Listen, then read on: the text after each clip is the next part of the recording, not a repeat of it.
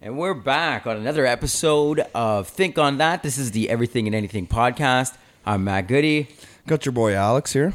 And we got Y416. What's going on, guys?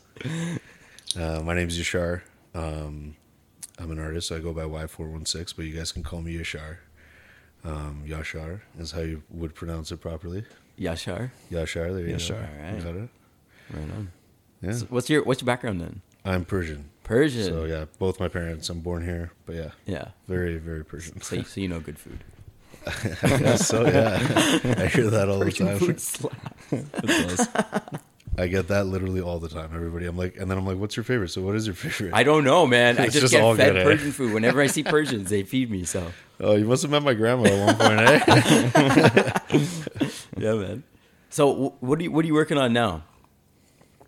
Currently, I basically, so I'm working, my current Y416 stuff that I'm working on, it's very much like stuff that I've been wanting to do that's kind of like maybe a little multi-genre, like a little bit of techno, some pop stuff, obviously house stuff. I've been listening to a lot of drum and bass, so I mean, nice. If you hear something like that eventually, like it might happen.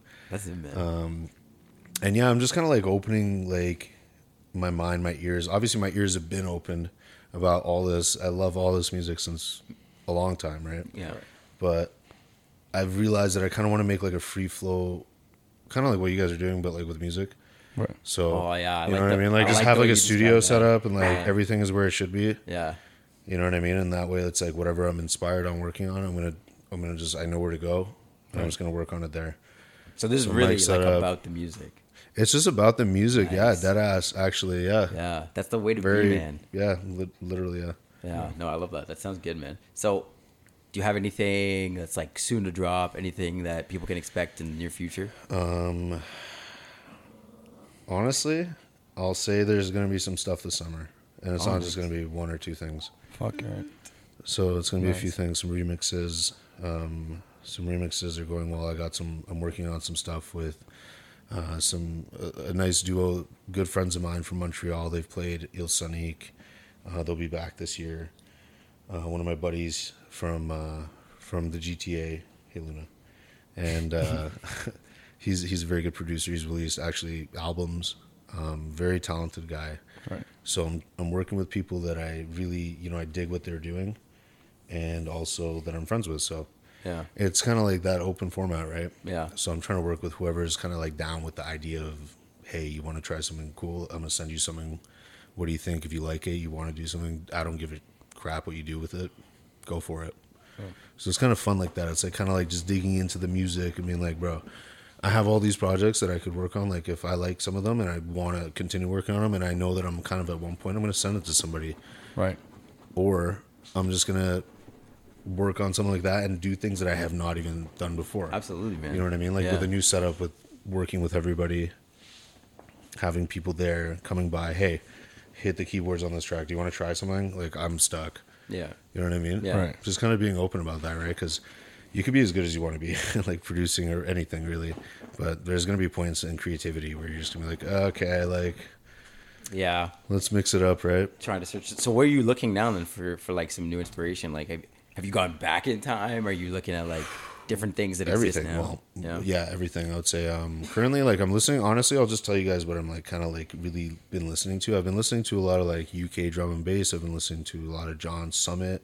Like his mixes are amazing. They're like he's actually a very good example, kind of what's going on. Like he kind of is the house guy, like for sure. John Summit is John Summit, but he does play a lot of techno. He plays a lot of drum and bass randomly. Yeah. You know what I mean? Like he plays to like an audience, and because he's musically very inclined, right? He's a good DJ, he's a good musician, right? And clearly he doesn't want to stay in one. Like he wants to have fun with other genres. Yeah. So that's sick, right? Yeah. So I was like, wait a minute, yeah, why not? Like let's do something fun like that. Yeah. So John Summit for sure. What Deadmau5 is doing with Cascade. Yeah. You know? I haven't heard it. KX Five. I'm familiar with some of it. You know KX Five. Yeah, yeah. It's on the radio, like a little bit. Yeah. The radio. Yeah, yeah.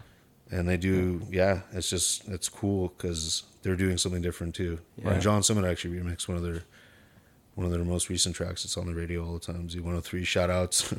Love that radio station. My favorite. I tell everybody anywhere I go. Yeah. Like they're like, oh, check this if you're from out of town. Oh, check this station out. But bro, have you heard Z1035? Bro, there's like international artists on like every week on like mixes. There's 3 mixes a day on there. Like the best DJ, literally DJ Danny D, insane. Kills it any genre, anything. This guy will murder it. Like it's so sick. Yeah, Drive at 5 mix. It's unreal, man. I did my first internship in radio at Z1035. Come on, that's so sick. Come on. I did it for 2 years, man. Bro, that's sick. It's a sick radio station. That's so sick. Yeah. Wow. Yeah, man, I've met Tony once or twice. He's such a nice person. Like this guy just loves music. Like you know what I mean. If you bring him donuts, he will remember your name. Okay. If I ever have the opportunity to, I will definitely. Yeah, he likes donuts. All right. Anywhere like any particular? I just got Tim's, but Tim's. You know, all right. You know, we'll do that. When in doubt, go with Tim's. Facts. Yeah, Z103. Man. Yeah, great station. But I love that, man. That's so sick. The free flow thing and experimenting and. So like, what about like old styles of music that you try to incorporate into like, you know, the sounds of today? For sure. What speaks to you the most? Are we talking about like anything? Anything, man. There's no rules. Stuff that you incorporate with yours or that you find you incorporate. I'm finding right now when I'm remixing stuff, it's a lot more indie, literally indie rock shit. Really? Okay. Yeah. I love indie. I come from musically. I was a singer in like an indie like metal. Rock band for like a very short amount of time, like in high school, grade 12, and a little bit after that. But I realized because I did like singing, and I was always like jamming and stuff with people that were doing that, like all the musicians. And then I never really had a band. I'm like, why don't I have a band? This is silly. Yeah. You know what I mean? So I was at a party in high school, and these guys that were in bands, all my friends I jam with, like, oh, we're doing a battle of bands, like, blah, blah, we're going to win. I'm going to win. He's like, no, we're going to win. I said, bro, I would literally make a band. Like, I'll make a band and beat you guys. Like, what are you talking about? And I'm like, what did I just say? Like, what? So I had to do it. And my friends were pretty good musicians. So, like, they helped me because I was never in a band. They were all in bands. So I was like, hey, you guys, like, I did this. You guys, like, are you down? I'm like, thank God they said yes, right? Yeah. So we did it. We rehearsed for a couple months. We won. We got some recording time. That's sick. Never ended up doing it because, I don't know, we never did it. We all went to university. Yeah. Just died off after. Yeah. But it's funny. When I started producing, when I first started, one of the guys that I learned Ableton from, this guy's used to work at the studio that we won the like recording time at during the time that we won it. Really? And I like found out, and when I was learning from him, like during this course, when I first started, and then I was like, dude, like I told him that. He's like, yeah, like I worked at this place, whatever studios. I was like, what the hell? Like, I swear, like, I wouldn't forget the name because it's such a strange name for a studio. Yeah. I was like, dude, oh my God, are you serious? Like, I was supposed to, he's like, oh, you guys were the ones that didn't show up. I'm like, whoa. Like, whoa. Threw it right in your face. So that, yeah, straight up, right? Because, and then I learned from this guy. And then later I found out this guy actually worked with like Weeknd and Kanye West and stuff and all these people. He's won a Grammy. He's a very talented dude. Omar Ridiculous, Omar Riad. Yeah, that's his name. So that's kind of how I got into Ableton. Right. Yeah. And when did you get into it? Like, what? Like, was it back in high school? You got into music and back in high school, yeah. So a while ago, man. Like maybe 2010 is when I graduated high school. Right. So that was a while ago, and I started that. I've done. I mean, you guys could totally edit the 2010 thing out. We'll just do that. But anyways, going back to what you were saying, regarding going back to what you were saying, just with, you know, when I started, that was like a while ago, but it didn't really, like, I didn't really take it in to learn stuff until maybe like 2 years after that. I kept going places and I loved the music. Like, I loved raves and, you know, listening to different types of music, even if it was bass, if it was like house, if it was techno, like anything, drum and bass. Actually, I listened to that when I was like all this stuff, and I didn't know what it was. I was like, what is this? Right. I don't know the names. I just liked it. It was nice. It was sick. Right. So I do take a lot of inspiration from that stuff, and some stuff that I'm sure everybody remembers. First time you heard some electronic music was probably Zed's Dead on YouTube, like UKG with the, you know, the blue dot in the middle. So a lot of that kind of stuff from back then, I think is really cool because they used a lot of like vocal inspiration and just did different things, right? Like nothing was, it was different. It wasn't like what you're used to. So I'm just excited to kind of be like doing more free flow, like program what's going on in my studio and just have fun with the music and just try things. Right. So yeah, older stuff, man, disco, like 80s music. Literally 80s music is like a gold mine. I know. Yeah. I love it. I go back to it all the time. All the vocals. Yeah. Yeah. Oh my God. And the sound, it's just incredible. Like experimenting, right? The synth sound is what they did back then too. And it's like frozen in time. Like that's the sound of the 80s, you know? You think about the 80s, you have a soundtrack in your head and you kind of have like a graphics in your head. Yeah. You're like, that's the 80s. For some reason, it's like I have a montage. Yeah. People playing volleyball. I don't know what movie that's from, but there is one. I don't know. Like Rocky Baywatch, movies, right? Running. Yeah, Baywatch. Those ones. This is the perfect music, though. Yeah, but man. Yeah, a lot of inspiration from that. Yeah. Old, like, Kanye, random Wu-Tang. Just, yeah, I'm just going to, like, go into the, like, library of music that I have in my head, which is a lot, because I've loved music since I was a kid, right? Yeah. So I remember when I was, like, 7 or 8, like, music jamming. I was obsessed with... You know, Ricky Martin song at this point. At one point, I was obsessed with this Eminem song. Like I was one of those dudes, you know, all over the place. Just, I was like exact same way, man. Right. Same way. So, I'm pretty sure you were too. Yeah, yeah. Bee Gees, like, so like I can't even put anything on it. Yeah, yeah. So everything, I guess. Do you ever listen to No Doubt? Yeah, but not like I didn't dive into them. I know they were Jimmy Iovine. Yeah, discovered them. Yeah, that band for me, because I've been playing the drums since I was like... Oh, okay, you're a drummer. Yeah. Okay, so my best friend with that whole band thing that I dug my grave with, he was a drummer, my best friend, Michael, shout outs. He's probably the coolest dude I know in terms of drumming, like insane since I was a kid. This guy was just insane. Yeah. He just went on tour with Sleeping with Sirens, actually. Okay. Their band opened for them on tour last year. Okay. Like, yeah. That's sick. Yeah, wow. True North from Los Angeles. How long was the tour that they went on? It was probably for like a month and a half. It was like October, like end of September to like maybe end of October or something, like something like that. Like 5-6 weeks. Yeah, all in the States. All in the States, yeah. Yeah. I was really sad I wasn't able to like go to one show. I wanted to go to one of the shows in Texas. I wasn't able to sneak off for it. Like literally, I was like, I'm gonna go surprise him. That'd be awesome. Because he's been a tour, like he's done tour drumming before. Now his band is opening. Like he's very musically talented. He's taught me a lot of what I know about music. Yeah, check him out at Mike C Drums on Instagram. Guy's crazy talented. Right on. But yeah, so sweet. That's funny that we vibe.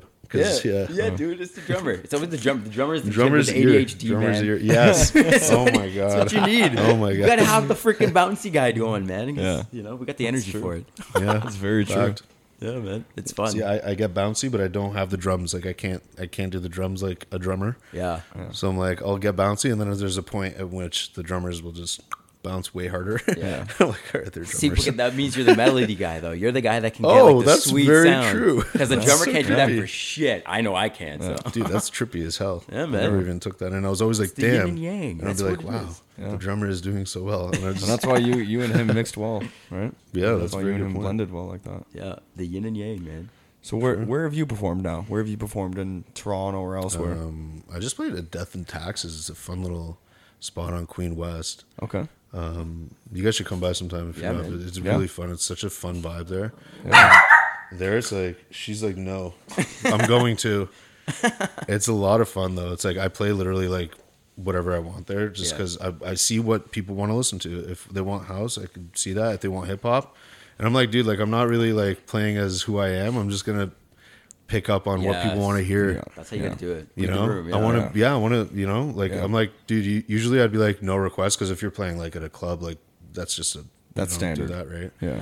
But I'm like, I'm not at a club. I'm at a really fun like fucking dive bar right now. It's just sick. People are having a great time. Yeah. You know what I mean? So I'm like, yeah. What do you want to hear? If I got it, I'll play it. Yeah. That's a gift, like, man. And it's fun because you get to like talent, like DJing random things together is not easy. No, that's the time, right? Because it's like one's like the BPMs are all messed up and stuff. Like you gotta like plan it and on the fly. So it kind of puts me in that zen where I'm like, okay, I gotta do this right now. Yeah. Can I put myself in these situations where I have to dial in, right? Because I think it's like a little ADHD for sure.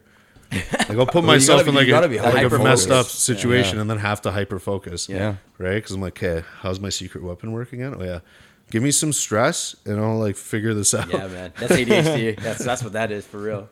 Very strange. But yeah, playing there. I played last summer at Von Latin Fest. That was really fun. Oh, nice. That was a really fun time. It was really cool because it was like a bunch of different performers, and then I came, did like a short little set. That was fun. But yeah, I'm really actually focused on just staying in the studio right now. Yeah. I'm going out to support, you know, my homies and stuff, and go to shows when I can. Yeah. But if I'm like stuck on something and I'm like in a vibe, like I'm like, this is obviously, I'm really focused on the music. So like if that's happening, then I'm really focused on that. I'm like, okay, this is more important to me, because even if I go out, I'm going to be thinking about what am I going to do to this track. So I might as well just sit here and do whatever comes to my head eventually. Yeah. Are you like it. When you're in the studio, are you pushing yourself to like get in there every day, this amount of hours a day? I want to get projects done, or are you just kind of like letting it flow naturally? Honestly, like that's what I'm trying to do. So I've been starting to do that. Like I'm doing like, you know, I'll treat it like working out. Yeah. It's like exercise, right? You have to like kind of, if you want to be conditioned to do whatever, then you kind of have to be doing that all the time. Yeah. Right. So I'm like the same way you would like work out every day. I'm like, hey, like I gotta go like work out my Ableton skills. Yeah. I gotta go touch those projects and see if something just suddenly comes to my mind. Yeah. Right. So even if I don't get anything done, I'll try to go through what I'm working on. And if I can't do that, I'll be like, hey, well, I'm going to go do some of my branding stuff. Like, I'm going to go focus on that. Yeah. I'm going to do something revolving, you know, what I'm doing. Even if I'm, like, hitting a brick wall in the studio. Right. I'll just, like, rearrange my studio equipment or something. Like, something even, like, just making sure that I'm in that zone. Yeah. And, yeah. So, kind of, I'll do that, like, an hour a day. And if I can hit, like, one in the morning and one in the evening. And then I find myself, because I'll listen to music throughout the day, too. If I like have one of those moments where I'm like, oh shit, okay, wait, go, what is it? Record it. Like if something comes to my head, I'm like, it's set up, so I'm like, let's go. Yeah. I kind of treat it on the fly. I won't kill myself. Like if I can't get something done, and honestly, shout outs, my fiance Saya. Like if I'm sitting there and I'm like, she could tell. Like I'll just get mad for no reason. I'm just like there getting mad, and I don't realize I'm getting mad. I'm like sitting there staring at a screen, right? It's not like someone's killing me in Halo or like I'm getting murked on a game. Like I'm just sitting staring at a screen being like, ugh. It's like, what happened? Are you good? Like just making fucking grunts. Or like hitting the like space bar, just playing the same 2 seconds over and over. Like and I'm like, what is happening? She's like, you've gone crazy for sure. Like and I'm like, no, there's this thing right here. Like you gotta hear it. And she actually she's got a really good ear, so she will come and help me with that. That's perfect, man. Yeah. Okay, that's like a perfect environment to be in. That's good for you, though. Like, that sounds like discipline. That's really what that is. Yeah. I mean, dude, I slip up. Everyone slips up. So I'll have a couple days where I'm like, wow, I didn't go to the studio in like a few days. Yeah. And instead of being like, well, you lost all this time working on those, like, same way as like if you don't work out for a few days. I'm like, okay, well, whatever. You're going to work out now. Right? Like, you're going to go to the studio now. At least you're going to go work on something. Right? Yeah, man. And instead of being like, oh, I had this. I could have done this or whatever. It's like, okay, whatever. Just click one of these, open it, and just go start looking, press play. Yeah. And then as soon as I hear the music and stuff, it's like, it's out of my head. I'm not mad. I'm not and you get in your zone. Yeah. I don't beat myself up, I guess is what I'm trying to say. So. Have you always been like that? Or is that like a skill you have to like train? No, Saya helped me with that because I used to like hit brick walls, like literally, and then get mad and like be like, I'm stupid, like I'm bad at this, just give up. I was like, bro, like you're like human, you know, and go for a walk, like. So now I like roast myself, like if I get like that and I think like that, like if I'm able to catch myself being like beating myself up, I'll just chirp myself. I'm like, bro, like what are you, Einstein? Like what are you gonna do? Just you're not Deadmau5. You can't just go make a song right now if you're hitting a wall. Even I'm sure he does. Yeah. People do hit walls, like, and I forget that that's a thing, right? Yeah. Like a painter doesn't come and look at the paint and is like, okay, I'm gonna make this. Let's go. They come and look at it for a week sometimes, and they're just like, you know what I mean? So I realize that music is art. You just can't see it, right? Yeah. So that's also part of the like insanity, because you can show someone something. It's like they could hear it too, but they might not be fine-tuned to hear. Just I guess the same as someone looking right at like a art piece of art, right? If they don't know what to look for, they might not be able to see those things or hear those things. So, yeah, it's I realize that that's a thing, you know. Like I'm not like a master anything of music, like, but I realize that music is a thing. It's an art. So I can't treat it as if it's like, you know, only the elite construction or something. Like, I got to put these walls up. Like, you know, just go do that in a song, right? Or I can go run 5K. You can't just run 5K and get it over with in a song. It's easier with other things, but I realize that it's an art and it takes time. So it's helpful having, you know, like my fiance be like, bro, chill. Yeah. And then it helped me kind of realize that. So I wasn't always like that, to answer your question. No, that's fair, man. I would literally burn out. I would give up, like, all the time. I'd be like, fuck this. Like, I suck. Like, I was one of those, like, oh, leave me alone. Like, I was, like, one of those. Like, I would just get mad at it. I'm like, I suck. I can't do this. And then, like, somebody would hear something like, yeah, I did this, like, 3 years ago. Like, what the fuck? Like, are you serious? I'm like, what? I'm like, that was very, like, a while ago. So I realized not to be like that within the last 2 years, maybe 3 years. It took a long time, though. Yeah, I feel you, man. I'm like, I'm a couple years younger than you, and I'm like in that transition now. It's kind of hard. It's kind of hard to do, but it's like you said, like discipline, retraining your brain, you know, and just it is what it is. Yeah. Like, it's really retraining your brain, dude, right? Like, I was gonna say, half the battle, I'm sure, is learning that software, because it's not easy. Like, I've played around with it a little bit, you know. It's trippy. How long did it take you to get, like, fully comfortable with the software? Like, honestly, it took me a while. Yeah. So it was a couple of years, but it's really, I realized later that it's because I didn't fully commit myself to, like, doing the work. Right. As if that's the same with anything, right? Right. Yeah. So, like, I was kind of in this, like, oh, this is awesome. I can do this. Like, I got this. I have the inspiration. I know how to make songs. Yeah. But I'm like, imagine you have a painting in your head and you don't know how to use a brush, or how many brushes, or what size brush, or what paint. Yeah.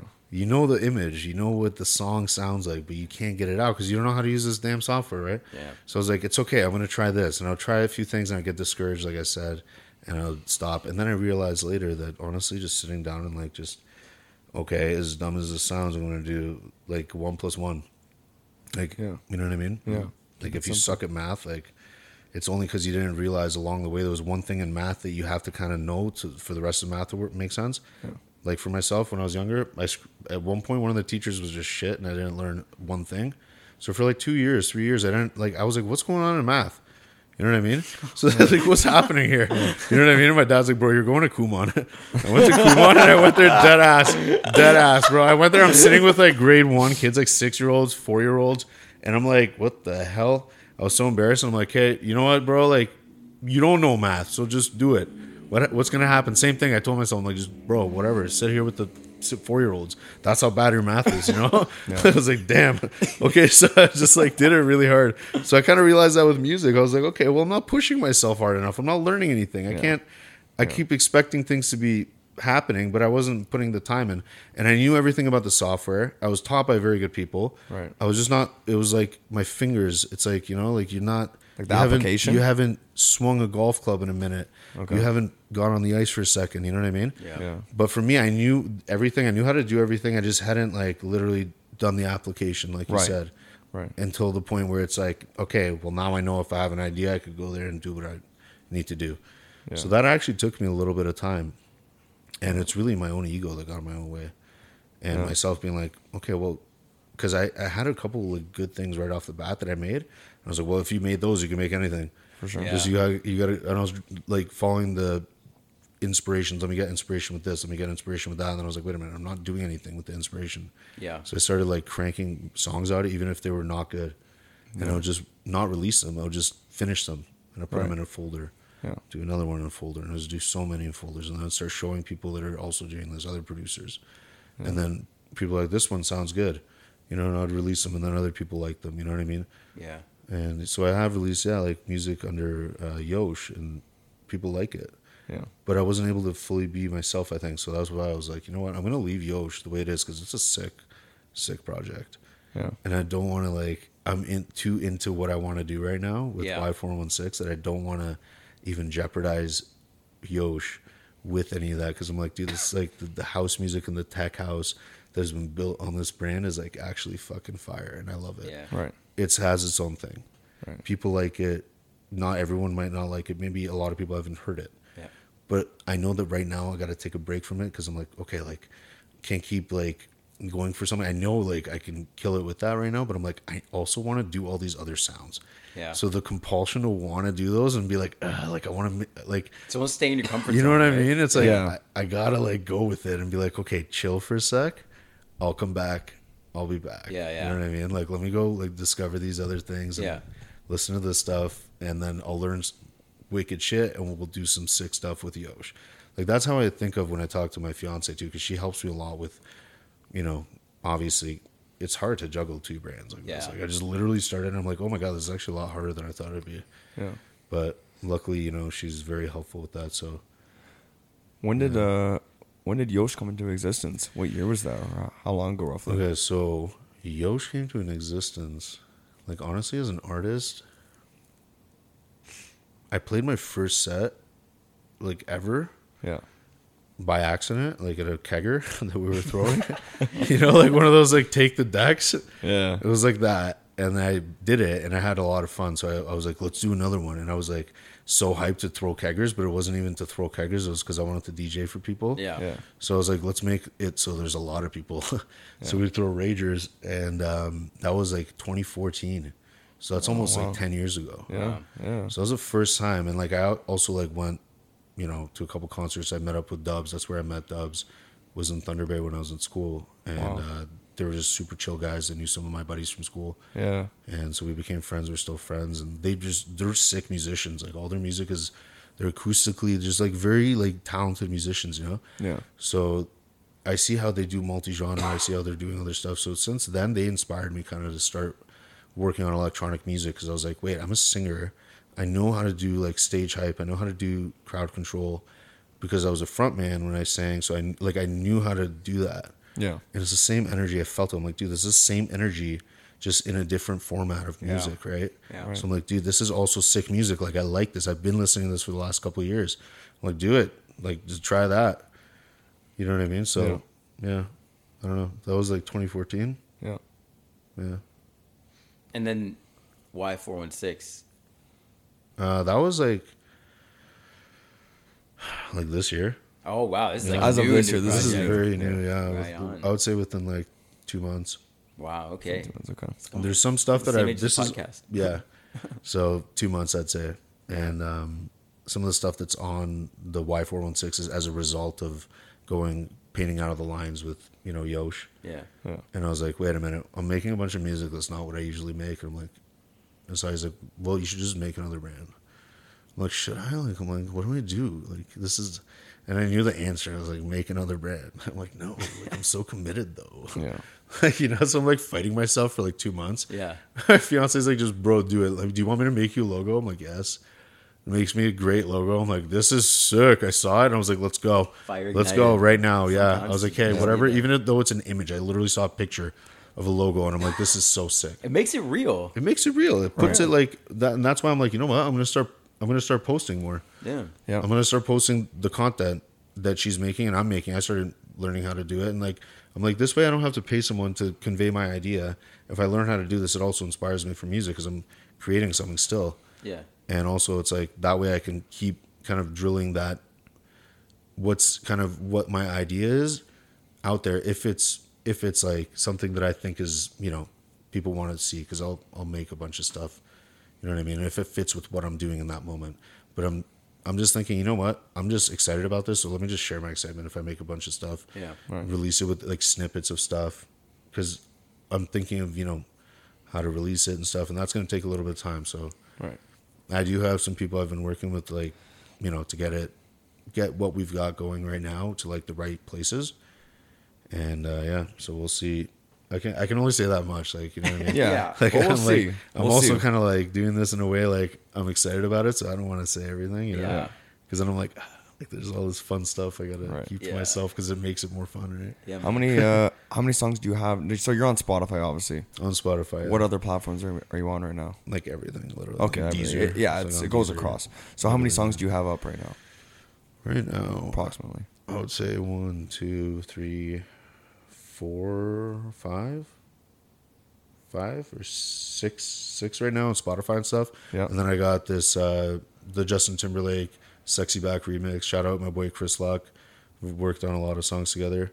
That one is at like on spot on only on SoundCloud. It's not YouTube, like reposts and stuff. Yeah.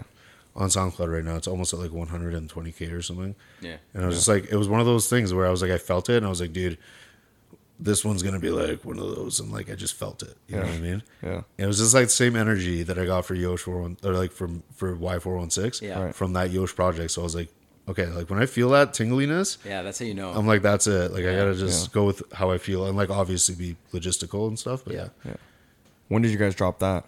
That was last year. So 2021, the end of 2021, like New Year's. So like year and a half ago, Year and a half, And it's like all over the world right now. I think like it's like Australia, everywhere in Europe, like USA obviously is like number one.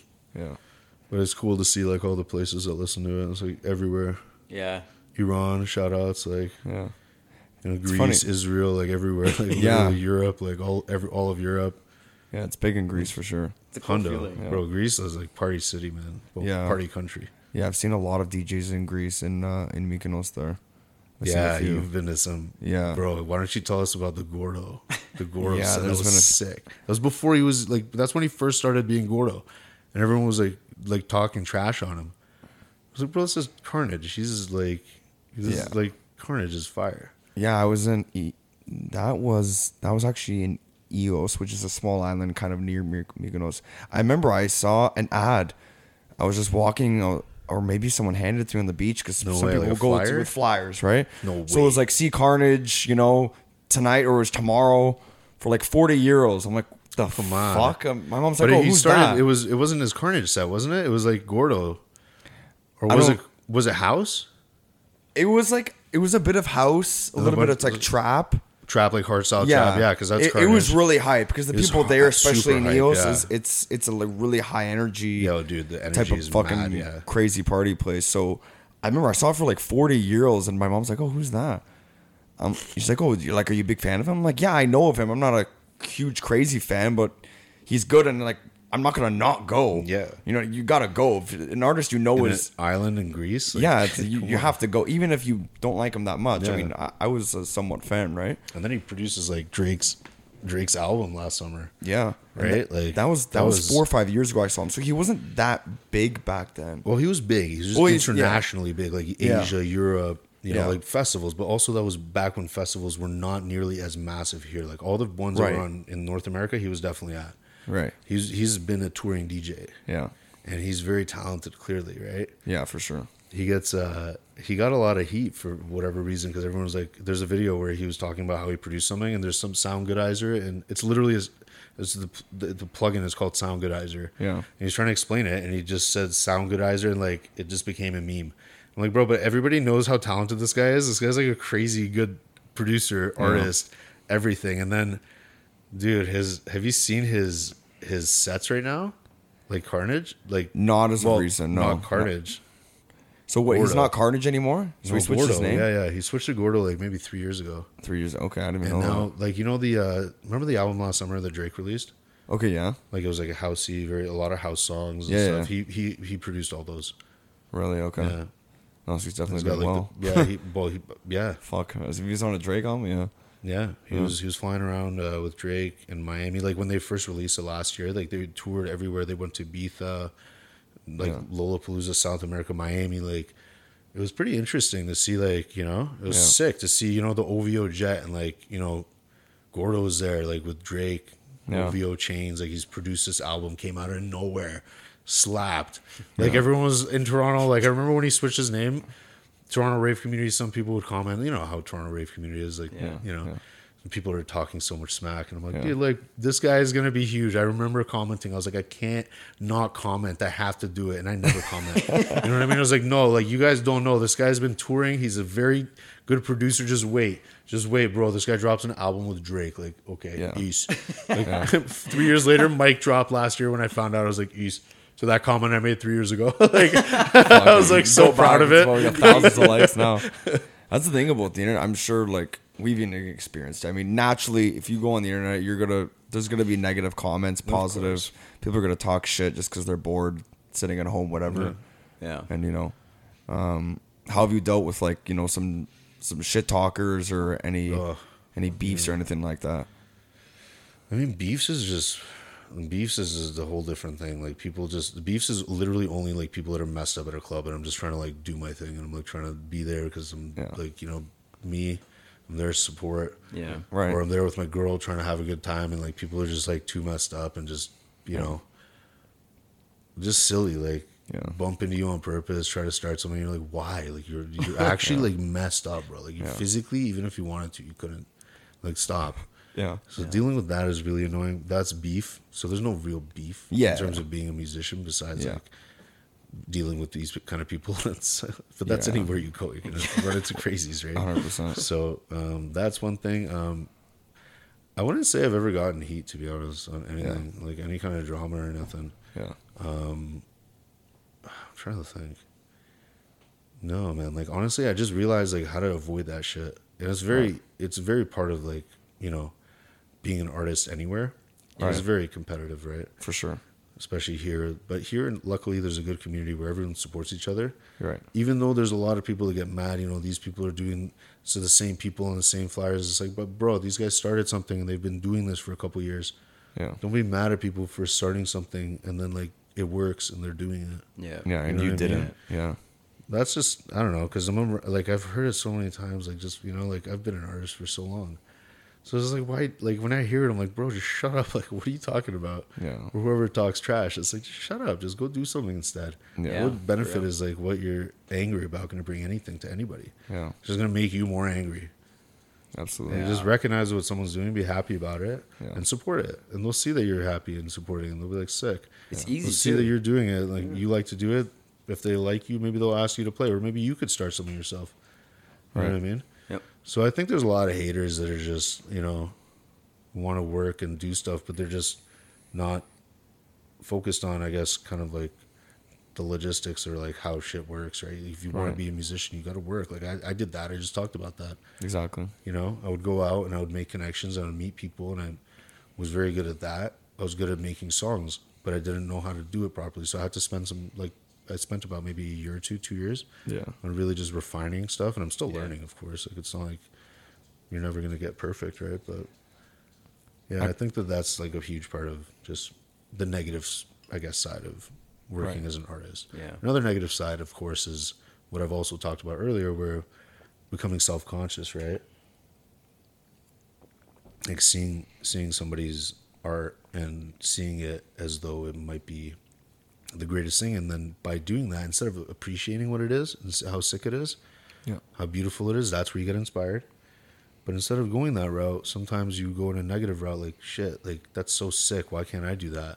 And you get, like, envious, and you get, you beat yourself up for no reason. You're like, wait, that person likes the same thing I do because they made a song I like, and they did it. Maybe I could learn something from how they made it. Yeah. We're going to ask them, hey, how'd you do this? I hit a wall with something like this. Yeah. So I started just being open like that, and I found it really helped me, man. Like, people are so supportive in this community, especially in Toronto. Right. You start asking, how do I do this? How do I do that? If someone can't help you or they don't have the time, they'll still point you in the right direction. Right. You know, it's not like there's like a, like, people do support each other in this community, which is sick. That's nice. Yeah. And I think if you can't see that support there and, like, try to, you know, you got to work on trying to get it, tap into it. It's not like there's like a, here's a manual of support, like, hey, come to this place, everyone will support you. No, you got to kind of go out there and find the places you want to play, find the places that play the music you like, talk to people, hey, did you make this, how did you do that, it's how can I do that too, right? Like, I don't know, I just learned like that, because I'm like, okay, if I don't know shit, then what am I going to do? Watch a bunch of videos. Two, if I don't still know and I see people doing what's in the video and live, I can, if I have a question, I'll ask them, hey, how'd you do this? So I did spend a lot of time doing that when I was, like, early on in my career as a musician, you know? Mm-hmm. So I think that that's important. Like, obviously, it's not going to take years. It could take you, like, no time. Right.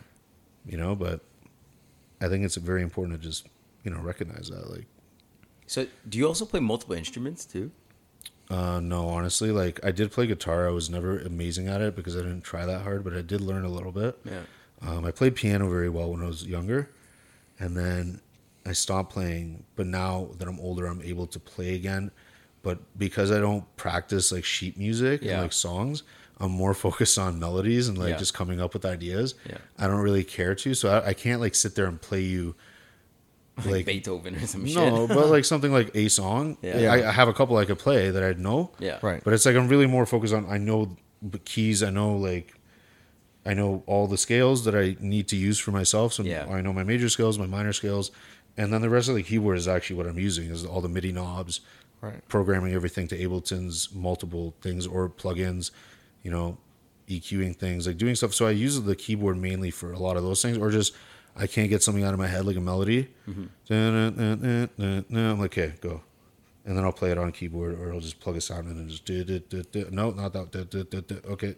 Okay. Yeah. There we go. Okay, there it is. Now I'll go back to the computer. Yeah. And I plug it in, I trace it wherever I need it to be. If I need to vary a variation, I'll either make one or I'll just do it. Yeah. So I kind of use it like that. So yes and no. Like I could play guitar a bit. I know how to play piano. I can sing. But I'm not focused on trying to learn an instrument right now, so like kind of yes and no. Yeah, you're using it for your own application. Yeah, but I know that I need to, because it's like when you're bored, one of those things. Instead of working on multiple projects, I could be technically playing a song, like playing multiple random songs, and then randomly hearing something, and like that's what. So that's definitely a weak point of mine that I'm working on now. Yeah, getting some inspiration, getting back into playing piano, like playing Deadmau5 melodies or whatever, like full songs, trying to kind of things that I like that's on piano, and just practice it. I still haven't, but it's there. So now I'm going to, because you asked me that. You have the mind, because I'm vibing right now, right? You have the mind where if you went to like fucking what's that, Long and McQuaid's or something, right? Grab like a used bass and you take that home. You're gonna like bust open a whole new realm. I've always wanted a bass. Yeah, man, get a bass. I've always wanted a bass. Yeah. I should. I have one. I have a nice Yamaha. It's like a junior bass, but I still stuff with it. Yeah, man. I have my old like Fender Squier. It's all yellow now. It looks so vintage. It's sick. It's vintage. It's sick. Yeah, it's vintage. I'm like realizing the things that I'm like, oh, that was like, you know, when I was younger. I'm like, no, that wasn't when I was younger. I'm older now. That was vintage. Yeah. You know, that is vintage now. Yeah. Yeah. That's how it works. So yeah, I'm down. I might grab like a little one. I remember when I first did DJing in Toronto, we did this Ableton thing where we would do on Tuesdays, like a live DJing afterwards, but it would start off as an Ableton question and answer and like tutorial sessions at this bar. Also, side note, it was like $20 drinks max. Like you could pay $20 and you get unlimited drinks. I don't understand. Bar went under after like 2 years, but bro, like for those 2 years, it was like people were like, I did it a couple times when I didn't have to drive. I was like, this is wild. Like, and if you did it for like, I don't know, I think it was like you get a punch card. So that ass you could do it and then eventually get one all you can drink for free. I was like, what the fuck? So like, regardless, anyway, so it was fun. Like people would just show up, like they didn't give a shit. It's a good place to attract people, fuck, and like people to try shit that they don't know what they're doing. Yeah. Right? You know what I mean? Because the people don't give a shit. They're all wasted, right? Yeah. They're like sick. Like this is dope. So one guy actually had a bass guitar that he made into a MIDI controller. Like he put in a piece of like MIDI, you know, like keyboard or like buttons, like hardware, and he put it in the bass, and then it like Bluetooth or some shit, or I don't know how he connected it. I think it was a cable to Ableton. So he'd be playing bass and like playing, and then like record a loop, keep playing. Like it was wild. It was like he was doing like controlling Ableton and like playing electronics shit with like a bass, like with the buttons there. That's sick. Wow. That was a while ago. Yeah, this guy was really talented. But yeah, since then I have always just wanted a bass. Actually, just thinking about that. Yeah, man. So that's not a bad idea. I might do that. Soul. It does. How much does hit you right there? Yeah. How much does a new one cost? What are they average? God, man, I haven't looked at because I have my old ass freaking. You know, like they used to be like $80 for like a terrible one. Yeah, so like, that was a long time ago. I think last time I looked was like years ago. It's probably like 4 or 5 years ago now, and it was like $1,300 for like a new version of my bass. Wow. Yeah. Wow. What kind of bass do you have? It's I don't even know what the model number is, but it's a Yamaha. Okay, it's a Yamaha, right? You said that. And then it's like I don't know. It's got like the long. What color is it? Black. Black. Black with like a with it's like a wood standard. Grain. Yeah. Oh yeah, I know what you're talking about. Yeah. Huh. It's like it does the job, you know, and it sounds nice. Yeah, those ones weren't $80 though. No, they were like definitely like $215, $250, something like that. Yeah, well, back when I got it for Christmas 2004. 2004 is a long time ago. I know now. Okay, so it was maybe $80. It was maybe $80. Yeah, back then it definitely was, and it's a junior, right? Like it's a kid's bass, but you can rip it still. Oh yeah, like it's fun. Like it still makes the same sounds, you know. Like it's fun. Who knows, maybe we'll hear you play live one day. No. Get back into pumped it. Up kicks. That's about it. We'll foster the people. Pumped up kicks. You gotta do the Shaft intro. You gotta do the full Shaft intro. Yeah, that's like a serious one. Slap bass shit, you know. Yeah, man. I never played with a pick those. It's fun, man. You got to get one. Yeah. You got to get one. Yeah, look on Marketplace even. Yeah. You, fucking actually. Gems. People have them, right? I have like a 12-string that I randomly someone gave me, and I'm like, I can't even play a regular guitar. I'm going to play a 12-string, so I might trade it. Maybe I could trade it for a bass, like an acoustic bass or something. Yeah, man. It would be fun. Yeah, acoustic. That would be fun. I want to get one of those. Because they can just chill in your room. You could do it anywhere, yeah. Exactly. I thought you had to plug it in. It's too low. You can't hear it. I'm deaf, so... Oh, that's not good. I'm a fucking drummer, right? And I never wore earring protection when I was a kid. I forgot you're a drummer. Yeah, my buddy who's a drummer too. I always protect my ears when I go out. That's good. Yeah, you've seen it. Like I always put your hearing protection. I know. A few years ago it was probably one of the first times I met you. Yeah. I saw you with it, and I immediately ordered it after. I'm like, I'm going to all these events. It's loud. Helps, right? And like, it's so different. You go home and your ears are ringing, and I just realized like the damage you're doing to your ears. Like I ordered it right away. I was like, fuck. And now it's amazing when I go out. Yeah, to a concert, raves, don't anything like that. Right after, when you take them out, there's like an instant calmness. Yeah, you're like, wow, I don't have that. Like you're expecting your head to like hurt because of the sound. Yeah, but it's just not there. Yeah, and it's not there the next day. You can actually enjoy your experience. Yeah, they're amazing. You're there to hear the music. You can freaking fully hear it with those on. Oh, 100%. Fully. Yeah. If anything, it's clearer because it's cutting a little bit of that like high end. Or low end, sorry, bass. Yeah, the bass. The one that you can't even hear anyways. Yeah, you're just getting like, it's like, sometimes they're cranking the bass too, and it's overkill, right? It's like, well, some guy shows up with a couple of shitty tracks. Yeah. That's all it takes. Yeah. Like I put all my songs that I DJ with through Platinum Notes. And I've literally told so many people I know to do this. And it's when I bought it, it was like freaking not that expensive. It was like $100. And I'm like, it's only $100. It's like an audio. And what it does is, it puts, if you put like any kind of audio file in it, let's say you rip a bunch of shitty, well, they can't be shitty to begin with because you can't polish a turd. But let's say it's like at least, if it's 320 kilobytes per second at least, rip, you know, then you could throw it in there and you can set the settings to festival or club and you can set what your minimum volume is. So like, let's say -6 or -12. Yeah. And it just puts all your songs that you put in there. If there's any peaks, or if it's too low, or if it's anything, it makes all your volumes one volume, like a giant sausage, like in a row. It's like a compressor. It's a giant compressor but on all your tracks, on everything. So then you take them and it makes a secondary MP3 file for you in a separate folder, right? And it just adds _PN, so you know Platinum Notes. Yeah. And you just drag that in your folder. Now, whenever you're mixing, you don't have to, like, what if this one comes in and it's a little too loud? You don't have to adjust the gain. You can just mix. Yeah, nice. Bring this song in, that song. Sometimes I'll have, like, 3 songs, and I can put one in the corner with just, like, a bit of the rhythm or high end of it because I could do that because it's not going to throw everything off. Everything's kind of, like, in that same ballpark. Well, it's not a ballpark. It's actually exact. Right. Yeah. That's smart. That makes a difference too. You can hear it. That makes a huge difference. Oh, dude, yeah. Like Diplo uses it. A bunch of people use it. I'm like, dude, everyone uses it. What? And so I started telling people about it when I first started using it. Yeah. Dude, nobody's used it. Like no one's bought it. It's $100. It was $100. It was not even that much. That's what I'm saying. What about now? What do you think it is now? I don't know. 150. What could it go up? Yeah, I mean, $150. Even something then, like that, it's like I thought I got it for a steal for $100. Yeah, it changes my life. It's a great, literally anything. It's a great tool. Right. So I don't know. I mean. Where do you have planned next to perform? I'm playing at Death and Taxes June 22nd. June 22nd. Okay. Yeah. Okay. So that'll be fun. Yeah. Where's that? Where's that located? It's Queen West, around Lake Dufferin. It's like kind of Parkdale area. Yeah. Yeah. Okay. It's next to the Drake. It's like Drake Hotel, like right around the Drake Hotel, Drake Underground. Okay. Area like that area. It's around there. So it's the type of place you just feel out the crowd. You kind of play with whatever. Oh, yeah. People are just vibing. You don't have like a set. No, I just like kind of go in there with like, you know, I got all my music obviously on. Right, right. But it's like I just kind of like whatever people want to hear. And it's fun for me because I get to play stuff that I don't ever play. Yeah. Like I'll just Biggie. Yeah. You know, Biggie. You know, I'm like, screw it. Like, I want to, I'll do it. Like, it's fun and people love it. You know what I mean? 100%. I'm like, this is sick. It's like a day that I get to go and like have fun, play music. People have fun. I have fun. Everyone's having a good time. Different music. I get to play what I want, what people want to hear randomly. You know, and then you get inspired. Like, I'll randomly write notes. I'm like, shit, so what if I did this? I'll write some notes as I'm like in the middle of it. I'll get like 2 or 3 ideas. Yeah. You know, I'm like, this is fun. It's like you deplug, but you're still doing music, right? So June 22nd, come out. Yeah. I was going to say, I'll be doing my thing. You know what I'm saying? Like, we'll get something going. Yeah, for sure. That sounds like a lot of fun. What time you should go on? I do like 10 to 2. Fucking mid. Yeah. Perfect. There'll be a patio there too. So we have self patio, yeah. Yeah, I might even show up earlier just if you guys are there for the patio. Like maybe like a sunset set. We'll see. I'll talk. Oh, that'd be great. Yeah, 9:30. 9:30. Just a little earlier.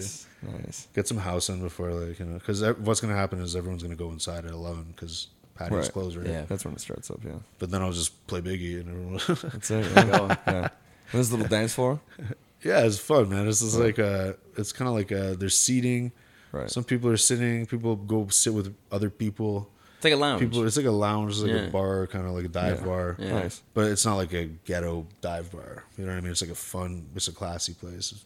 It's a nice place, man. Like I've met some dudes from, where were they from? They were from like Ireland last time. They were having the best time of their life. They were loving their life. I was like, they came up to me like, yeah, lad, it was great. Like whatever. I was like, oh, that was a bit Scottish, sorry, whatever. I can't do Irish accent, clearly. But they said, like, you know, this is great, lad, like, all this stuff. I'm like, dude, where are you guys from? They're like, oh, Dublin. I'm like, dude, sick. What do you want to hear? Like, this is, I'm glad that you're having a good time. This is like, dude, you're experiencing a random, this is great. Yeah. Like, that's awesome. No, I love it. I love fucking random people downtown. Yeah. You're vibing. You're like, oh, we're not from here. Like, sick, come party. Yeah. You seem like you also have a better time at, like, smaller places that are a little bit more unknown, right? Like places that aren't holes in the wall, you know? More intimate. There's not a hole in the wall. That's the best part. Yeah, it's nice. There's room. Yeah, that's great. Sometimes holes in the walls get really hot. Oh, I was such a hot person that I melt in them. Like, oh my god, get a little table. Like, I want to be here. My body is like not allowing me. Yeah, like that ass. I'm like, you know that DJ fan that's always there. I'm like, it's my favorite thing in the world. You gotta start traveling with one. Dead ass, I would, but like most places have one, so I'm like, I'm good. Yeah, perfect. You know, it's actually hilarious. Saya bought me this. She was so happy. She came home with this one day. It was like a squirt bottle, but it had a fan on it. She's like, "This is for you." Oh, I'm like, look at that. Put some ice water in there.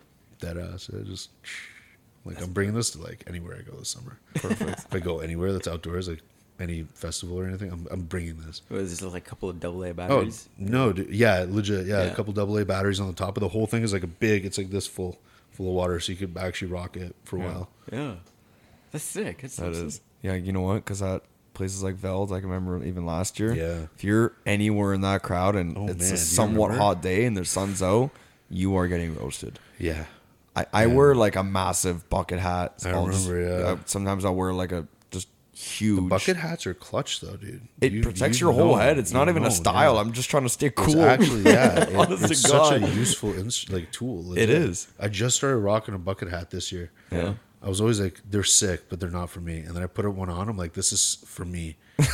This is for me. Right. Like, I spoke to you. Yeah, it was funny. It was Saya. She got it. It was all yellow. She's like, it's way too big for me. I'm like, let me see this. I'm like, this is mine now. Like, it's so good. It's clutch, dude. For this, yeah, especially when the sun's on like that, 100%. Yeah. But those events, they get pretty crazy. Like those crowds now.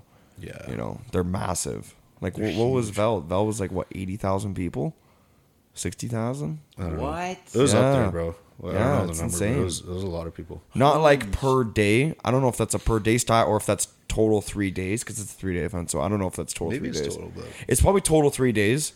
But yeah, there's definitely say, like, a good. How many people you think would be there on like one day that we were there? I'd say like a good 25,000. Yeah, right. That's what I was thinking. 25 for sure. Yeah, especially on like the better days. Like, if there's a really big artist that's coming, maybe a little bit more, right? Because a lot of people, they usually just buy 1-day tickets, maybe 2. A lot of people from out of town. 100%. A lot of people come from Montreal, Quebec. Yeah, Quebec. So funny, I've had so many Quebecers there too. Yeah, do they speak French? So you just hear them, and then I'll like say something in French to them, like, "Oh, So he made their day because like there's French people here. I'm like I'm from here. I speak French though. Yeah. So and I know what it's like when you're in Quebec and no one speaks. Well, I speak French actually. I don't know what it's like, but I know what it's like when I'm somewhere Spanish and I don't fully understand it. Like I get a bit of it because I speak French, but yeah, it's a couple days I can understand. But I'm like always I'll give a shout out. Yeah. Yeah. I was gonna ask you, have you ever been to Electric Forest, which I believe is in Hamilton, London? What? In Michigan? Michigan? Is it Michigan? Yeah, it's in Michigan. Have you been? No. A bunch of my friends have. Like, a lot of my friends have. I've heard great things about it. I've heard nothing but the best things about it. Yeah. It's a rave in a forest. It's in a forest, yeah. In Michigan? In Michigan. Like, in a, you know, I think they're red pines. You know when you go in a forest and it's like a straight row of trees? Yeah, yeah. And it's like the pine needles on the floor. It's typically red pine. Very tall. Yeah. Not much branches. It's like that. Yeah. From what I saw, the photos and stuff. Yeah. But it's sick. It is like a giant forest. And you can go to different... That is really cool, yeah. Honestly. When I first heard it, I'm like, what the fuck? You know, there's certain festivals that even a lot of, like, artists, like DJs, for the sake of what we're talking about, DJs, that they're just like, these are legendary festivals. Like, that's one of the ones that a lot of people talk about. Yeah, yeah, for sure. It's like Shambhala or, like, you know... Oceaga or something like that, yeah. Not really Oceaga. No, that's more poppy. I would say something like Burning Man, like those legendary ones that you always like hear of. Yeah. You know what I mean? It's like Burning Man, I would say for sure. Electric Forest and Shambhala that people like kind of, that I know of at least. And this, there's probably like a bunch of them. There's like a lot of them. But those are the ones that like a lot of people, or like EDC, like some shit like that. Like something that's like just kind of... What's that big one in Europe? Tomorrowland? Tomorrowland is massive. Yeah. Belgium. Yeah. Belgium, that'd be great. That's a bucket list. I don't even know. It's a bucket list thing. Yeah, 100%. I don't know if I could do it though. Like I feel like I'd be overwhelmed. Yeah. It is. It's a lot. I've seen the stage. It's spectacular. It is. Like, it's next level shit. It's like literally I'd be like, I'm in Transformers. Yeah. Right now, it's just like the owl thing and like all the people. Like, eventually, I think I'd be like, if I could look around and I can't see an exit, I'll trip out like in a crowd. I'd rather chill on the side as long as I could hear the sound well. But just the stage performance itself, like the stage, everything at Tomorrowland is wild, man. Did you remember when COVID happened and like we're all in lockdown? Yeah. Oh, Tomorrowland did like a virtual. Yeah. No way. Did you see that one? Yeah. Do you remember that? I've seen a couple of those. I remember. We watched it together. Actually. I remember, on New Year's. Yeah, we paid for it. Yeah. Didn't we pay for it? We paid for it, yeah. Pay-per-view? Was it good or shit? It was shit. We had it on in the background. Like, you can't... It was one of those that's in Fortnite or something? Or how did you watch it? No. It was on... like Twitch? YouTube? No, you had to get tickets for it. It was from their website. Pay-per-view. It's streamed through it was like a pay-per-view through a website. But it was... Like, you're not there. You don't... It's not the same atmosphere. You're not going to feel... You know what I mean? And honestly, on Twitch, if anything, is even better than that. Because there's like a bunch of people in the chat talking to each other and watching an artist, and the artist is talking to them. Yeah. But I guess I don't know. I didn't see it, but could you chat and like talk to other people that were watching? No. I don't think that's a huge thing probably that took away from the feeling. Because I remember I did a lot of Twitch stuff. You remember when it was COVID and lockdown. Yeah. And that was the one thing I'm like, dude, what are we going to do? And then Twitch happened and like, they're actually like, and not just Twitch, like any kind of live streaming stuff, but it really was nice to be like, you could come and like click this link and I'm going to be DJing literally right now. Like I am DJing. Yeah. You'll see me. You'll hear it. Yeah. Yeah. People are also watching and you're like, ha, that was jokes. Oh, hey, you're here.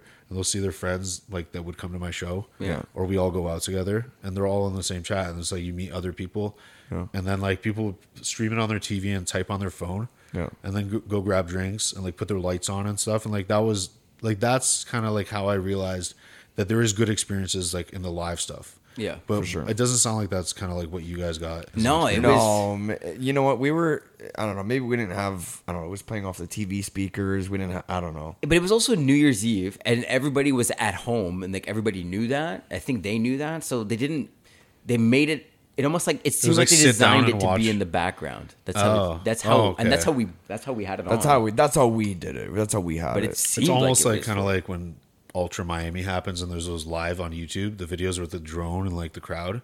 Yeah. It was almost like that, but without a crowd. Right? So it's just like a sick room. Just the DJs and like a green screen, weird background. Everybody had their own sort of like animation thing going on. Yeah. You know, Well, I mean, there was a lot of people that did like stuff like that. That a lot of them were sick. I participated in a lot of shit like that. Yeah. Right? It was like anything that was like that. I did it. I organized a couple. Like it was sick. It was fun, man. Twitch was dope. I think I like got a bunch of people that like I connected with on there. It was fun. Yeah. I think that's something I'll do again. It's good to network, right? You meet a lot of people. It's just fun because if I'm going to sit down in my studio and do stuff sometimes, I could just be streaming it. Yeah. I could do it live, yeah. Yeah, why not? Like, I watched people do that, and I'm like, I would learn things. Yeah. What about things like Instagram Live and things like that? Yeah, that's another option. Yeah. That's more, I would say, like, maybe not the same audience. Right. But that's more, yeah. That would be maybe just like, I don't know. I don't really do lives, but why Interesting. Not? Yeah, maybe try it out. What about TikTok? Are you on TikTok? Honestly, I trip the hell out about TikTok. I love TikTok. It's great. I love all the videos. Right. I just trip out that, like, literally it's controlled by the Chinese government, because it is. It's fully, like, I went through the shit on my phone, and I'm like, why is this on my phone? I deleted it. I got so sketched out. I'm like, I'll just buy a phone just for TikTok. Yeah. And just leave it in one location. Like, yeah, honestly, it's to that point. I just don't have. I have one other phone. It's my trap phone, basically, because it's a clone of my normal phone. Yeah. And it's just like, if my phone is dead, it's there. It's just always there. Yeah, yeah. TikTok. But it's like, I don't want to delete it and, you know, factory reset it just for TikTok. If once I get another phone, maybe I'll do that to one of my old phones. Yeah. But yeah, I don't know, man. Like, I don't fuck with, like, the whole way it's gone down. Like, do you see the videos in Congress? This guy had nothing to say. He's just, they're asking him, like, direct questions that he knew that he has to answer, and he's just, like, fumbling all of them. Yeah, yeah. I was like, I saw that. I'm like, bro, this is even sketchier. Like, dude, like, I'm so glad I deleted this. People, I don't know. It was a little sketch. People are starting to see all the bullshit so clearly now. It's I know, hilarious. But it's not even like I heard it somewhere. I just went and looked in the damn thing on my phone. Right there. Like, the agreement, it's right there, bro. Well, all of your everything. Wow. Saya pulled it up. Yeah. She's like, we were listening to Joe Rogan, of course. Yeah. And he's talking about it. And I'm like, he never talks shit, because it's always like fact check, pretty much. Yeah. And if they can't figure it out, it's like, well, there's no source, but they'll tell you that. Right. This was like fully like. Go into your. She's like, okay, let me do this while we're listening to it. She fully went in. It's like, as he's saying it, like, I'm just seeing this shit, like the user agreement we signed off on. Yeah. I'm like, hail to the no, you know, no. Like, if there's reels essentially, which is based off of TikTok, yeah, then it's like, I feel safer doing that. Yeah, right. If it's kind of the same thing, people literally repost TikToks on reels all the time, for sure, and they get.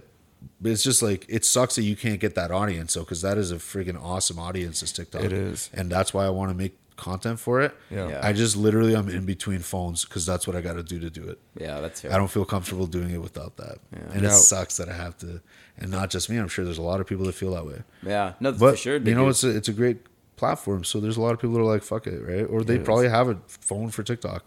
Well, that's the thing. Yeah, we use TikTok, and we've had the most views on TikTok. Right, it is what it is. It's, you know, amazing benchmark platform for content and connecting with audiences. Right, what do you guys feel from it? It's good. I mean, you know, it seems to be getting a bit more traction than Instagram, because I think TikTok is probably more like it's your typical like scrolling, right? Yeah. So it's probably easier to get out videos versus like Instagram. And then, you know, reels and shit like that. And YouTube Shorts, right? For sure. YouTube Shorts is actually sick. It is. I love YouTube. I love YouTube. Yeah. I've always loved it from the beginning of its existence, like that I've known it before it was like part of Google. Yeah. And it's always been, I was like, this is so cool. I actually made like YouTube videos when I was really young in high school. I'd play RuneScape, like shout outs RuneScape. And I'd go PKing, and I was like, bro, like I watch these PKing videos with like metal music in the background. I'm like, yo, I'm making one. I'm making one. Like, bullet for my Valentine, let's go. Like, we're doing this. Like, I'm gonna play 3 bullet for my Valentine songs in a row.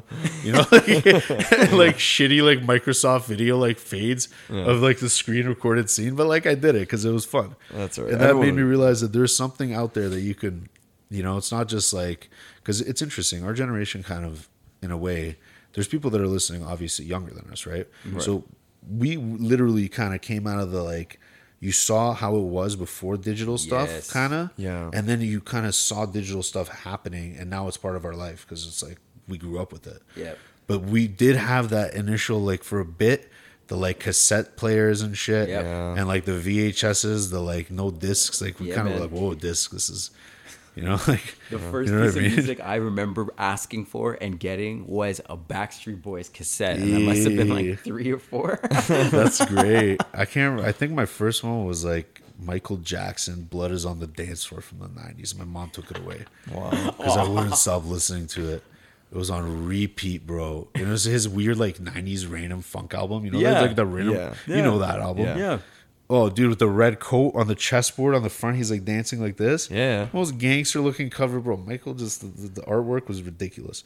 But anyways, that was my first cassette. And, like, I think it's funny that we come from, like, something like that where it's, like, oh, wait, hit the cassette player to go back, rewind. Like, that was a thing, like, physically was rewinding in front of you, right? Yeah. So it's cool. I think it's nice that we get, like, to be able to experience that. So, like, with TikTok and stuff, it's just another tool now we get to, you know, everyone has to be able to. It's going to keep going, too, man. For sure. It's going to keep going. It's very international, right? Yeah. Well, TikTok, I mean, they're banned in a few states. Oh, yeah. Now, right? So, I don't know. Do you know which states? I actually don't know. Montana just, I think today, Montana. That ass? Utah. All the states that don't take shit, though, for real. I'm surprised Florida's still in there. Are they in there? I feel like Florida's pretty fucking wild. I don't know if Florida's there. I don't know if Florida's in there. But it seems like they would be. They would, I mean, they don't take shit. Yeah. Like Texas doesn't take shit, but also it's a huge money, right? It's a moneymaker. Florida's frying other fish right now. They're in a bit of a crisis. With what? Because they got rid of... They changed their immigration laws and basically made it next to impossible for migrant workers from Mexico to work. Oh, no. So now... Who's going to pick oranges? Thank you. Florida's like freaking farming market. It's going... And they can't just... They have to. If they like let 1 year of crop go, it's fucked. Yeah, the whole thing's done. That's how it goes with crops and shit. That's the thing. They know that too. So what are they... like? I don't know. What are they trying to change? Migrant workers is a part of every... You know? Like North America is literally... Migrant workers built this country. Absolutely. Like that's how it's been, bro. Like, and luckily there's a way that these people actually can make a lot of money for their families coming here. Yeah. On these certain, like, they know that this is a season, and they're like, they do it and they kill it. In Canada, they kind of they catch some of these guys that abuse these guys, and they like send them straight, which is sick. So Canada is definitely a good place for people like that. But that sucks. I didn't know that about Florida. Yeah, man. That's really gutless, man. That sucks. That's people's families that are like gonna. That's really... It's big. It's a big thing. I think it's just going to go to cash. So, like, what do you think? Because it's already cash. Well, but then they can't... They're migrant on paper, right? Yeah. But that's the thing, man. And digital. They've been hiring, like, American workers and stuff. Yeah. And the farmers are literally straight up on the news being like, American workers are lazy. They're not fit. They take forever. And they damage, like, half of my produce. This guy fell off a ladder picking an orange. He broke his leg. It's like... He's charging my insurance. Imagine you take out migrant workers out of here. Oh, my God. Construction sites wouldn't move. Forget it already doesn't move, bro. But like, our farms, like literally the 400, like Canal Road, man. That's like world class farming, soil up there. So, but that runs off of this, like, yeah, man. So damn, I don't know that. It's wild. I wonder where else, like TikTok. I wonder, Jamaicans. A lot of Jamaicans picking the crop at harvest time. But see where it leads to, I guess. Where was I driving? I could tell, like, these dudes were so fired up. They just finished work. Because I work construction, too. So I would sometimes run into some dudes that were, like, you know, working like that. Bro, happiest people in the world. Like, I saw some dudes that was like, these guys definitely got off, whether they're migrant workers or just whatever. Like, hardworking dudes. Right. At the end of the day, they were just, I think they were getting out of, like, a beer store or something. Like, like two beers in their hand. They're like, it's so fired up. I'm like, this makes me happy that they're so happy. Like, it's a simple thing. It's a nice when you do, like, when you work hard and then you feel good after. Yeah. That's a great feeling, right? So, like, that sucks that in the States, that's like not getting that in Florida right now. Yeah. That's unfortunate. Yeah. But, dude, it's like there's money up for grabs for people that want it. They're technically Floridians, right? Yeah, but that's what that's what these farmers were saying. They're like, they're not fit and they're not fast enough. They're just not able to. So it's like, it's just your pool of, like, employees, like, went from, like, optimal workers that are, like, fit and, like, down to do it to, like, people that are, like, not down and not fit for it. It's just, like, a straight switch up. Like, overnight. Damn, that would suck. Yeah. Maybe they're trying to get more Americans, like, in Florida. Maybe they're trying to get more of the American people to join those industries and not complain about unemployment. And it's like, oh, well, it might work. It probably will. It's just probably this is just a turnover period. Of things are going to get desperate. That's a better thing overall, right? Right. Yeah. Because if, like, you're, like, you know, obviously I understand the concept, right? Yeah. There's no way they can let the farming industry collapse down there. It's impossible, you can't do that. Americans, they're going to have to step up. But, dude, you know what I read about Canada? There was this guy from Nova Scotia or something. He was a farmer. He was, like, cauliflower farmer. And he said he threw out, like, I think it was, like, almost, like, 75% of his, like, crop because it didn't fit like it had to be a certain size, like between X centimeters or inches and X centimeters and inches, to look good on a damn shelf. So it looks good in the store and it fits in the bags that they put them in. And if it doesn't, then they just like, it's like next. And he's like, bro, like we could be making canned soups. No, too big. Like too big, like a cauliflower this big versus like it should be this big. So they throw this big one out. That's like a massive yield of food that you could turn into soups, and canned soups is what he was saying. And give it to people that are trying to get food bank food, right? There's Canada, we have shit, like inflation is like people are literally going to food banks. They didn't go to food banks before. Yeah. Never in their life, I'm sure, have gone to a food bank. Now they're getting beans and pasta. Right. And it's like, thank God we got that. But, you know, the fact that, you know, this stuff is going to a landfill instead of it could be going to some kind of processing thing, however it works logistically, and they can it and they send it to these places.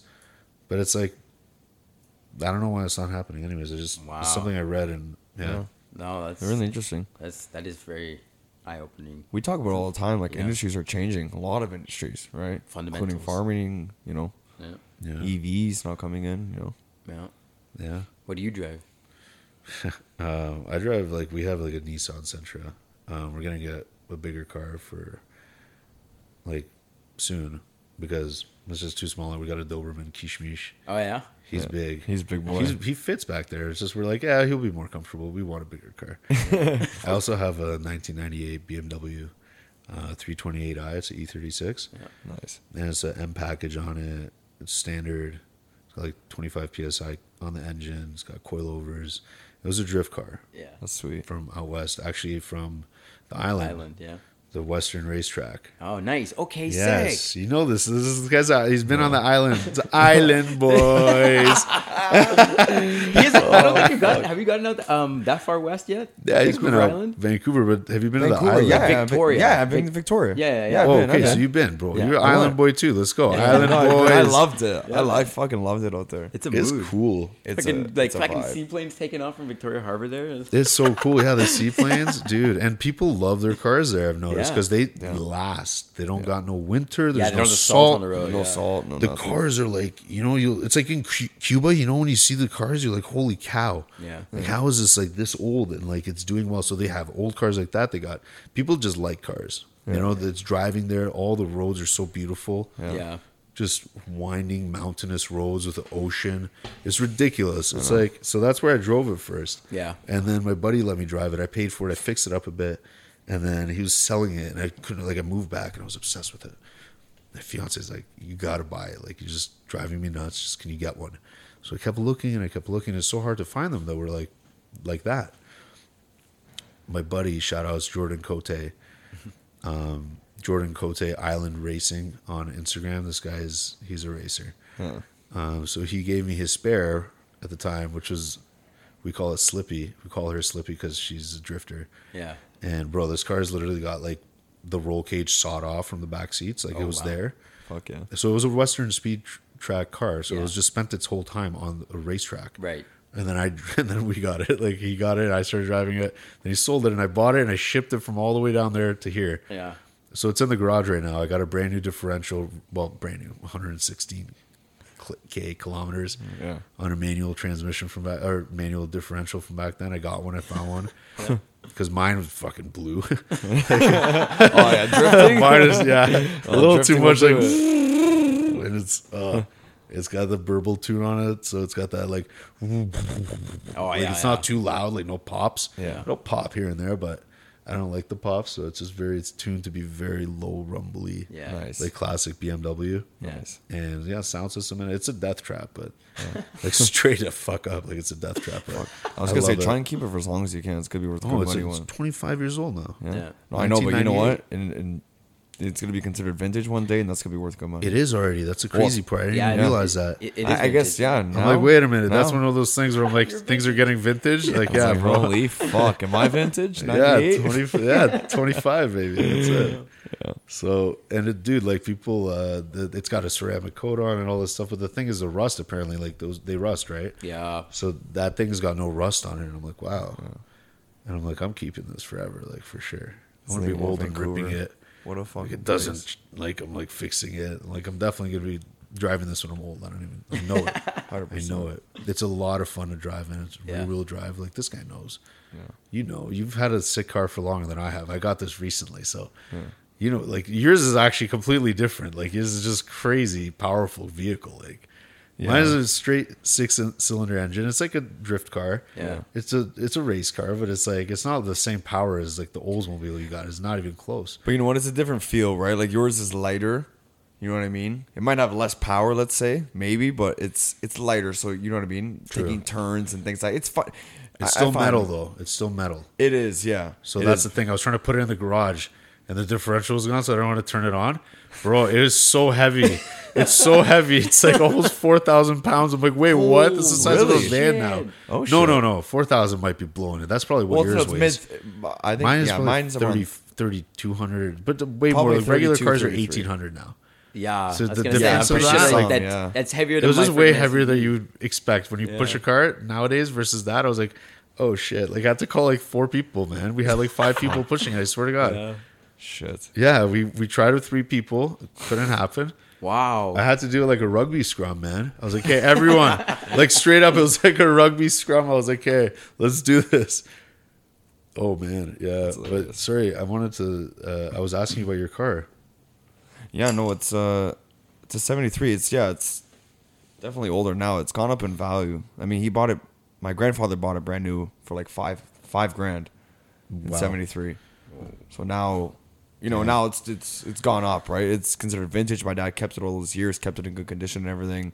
Swapped out the engine, you know, done a bunch of other things now. So now I'm putting a bit of money into it. Like, I just did some tires and rims, just to keep it fresh. We needed tires, so you know, it's fun. You know, that's the thing about cars. It's one of the more expensive hobbies. It is. For sure. Definitely better to be a golfer or something. Right? That can be expensive, but I mean, fuck. But isn't it fun to show up to sports in it? Yeah, I remember going to rugby and, like, rugby practice, and, like, I'd pull up in that. I'm like, this is a lot of fun. Because I'm driving my, like, hobby car, and I'm going to play sports. It's just like, I don't know. It goes hand in hand in a way. But you're right. It's way more expensive. Like, it is. It is, but having like a classic car like that, it's, you know what, it's driving it. It's just even the smell, dude, of the leather. You know what I mean? Or just the sounds they make, the mechanical noises. Right, everything's mechanical. Anymore. So you analog. Feel everything, you hear everything. Yeah. Like, you're like, what is that? And you know, like, you don't gotta be like, what kind of what? Because now the plastic under the cars and everything, you don't know what the sound is, because it could be anything. Yeah, you gotta you'll know certain things, but The nice, like, back in the days, those older cars too, is like, you can do it. You can do the work. That's correct. Right? Yeah. These cars now, unless like, they're German and they're confusing. Now these new cars, a lot of them are, well, it's more and more computers now integrated with the rest of the cars. So if you have an issue, you basically gotta bring it back to the dealer where they plug it in, and that's how they'll diagnose it. And then from there, that'd be $400 for a diagnostic. Yeah, and then how much is that diagnostic? My buddy Jordan, that he had in the island, Jordan Cote. Yeah. So he's got his own diagnostic thing. He would plug it in. He had a G50X, like Infinity. Yeah, this thing was wild. And then now he's got a Stinger. He sold it. He got a Stinger. Those things are wild too. Yeah, those things are cool. He would just like, he's like, I don't know what's wrong with it. He'd plug it in. And he's like, I got to clear this code or something. I don't even know what that means. Yeah, you can get it. Yeah, it's an OBD reader. You can get one on Amazon for like $30-$40. You just plug it in. It just wipes it. It doesn't solve any issues. I mean, something might come back up. Yeah, but it does get rid of it for, let's say, a day. It depends what the issue is too, right? But our buddy Matt, he was on the episode last week. He's got one of them, and we work together. So we're out in the field this week, and he some guy we were working with just like, oh, my engine light's on or whatever, and he's like, oh, I can just pull it out of my back pocket here. Let's find out. And he goes, oh, it doesn't look that serious. He just cleared the code. He's like, if it comes back on, then maybe go to mechanic, but it might just fix itself. Yeah. You're like, fuck, this is like, guys probably blew his mind for sure. Yeah, he's guys like, what the where'd hell? You get that? You go to a shop and like they'll charge you at least like $70-$80 just to scan it. If you want just to scan. Right? Yeah. I mean, if you want to do the repair, then they kind of watch the scan, whatever, and they do it. But do you have like a guy that you go to, like a mechanic? For that one? Or just like in general for your car? That one, we go to it's a muscle car. He specializes more in muscle cars, like in Chevys, for a while. In Newmarket. Yeah, we've known him for a few years now, so he's good. I mean, you want someone that's a bit older, especially with that car. Yeah, that knows. You know, someone that just got into the trade or even in their 20s. That's like a dream car for them to work on. Yeah, but how often have they worked on things like that? Right. It depends, right? there's a lot of... They just also older guys, they understand the way cars used to be built. Yeah. Right, exactly. Which is different. Yeah, right? Exactly. Yeah. Yeah. That's a good point. But it's... yeah, no, I love it. It's the vibe driving it, right? Yeah. You know, and it's gives you like, you know, it driving, you know, as a younger kid too with my dad, you know what I mean? I always, when I was 5, 6 years old, I always think, oh, one day I'm going to drive. I was so excited. 10 sick. Years away, 5 years away. Now the first time I drive it, it's awesome. Like, oh my God, now I got to not crash it.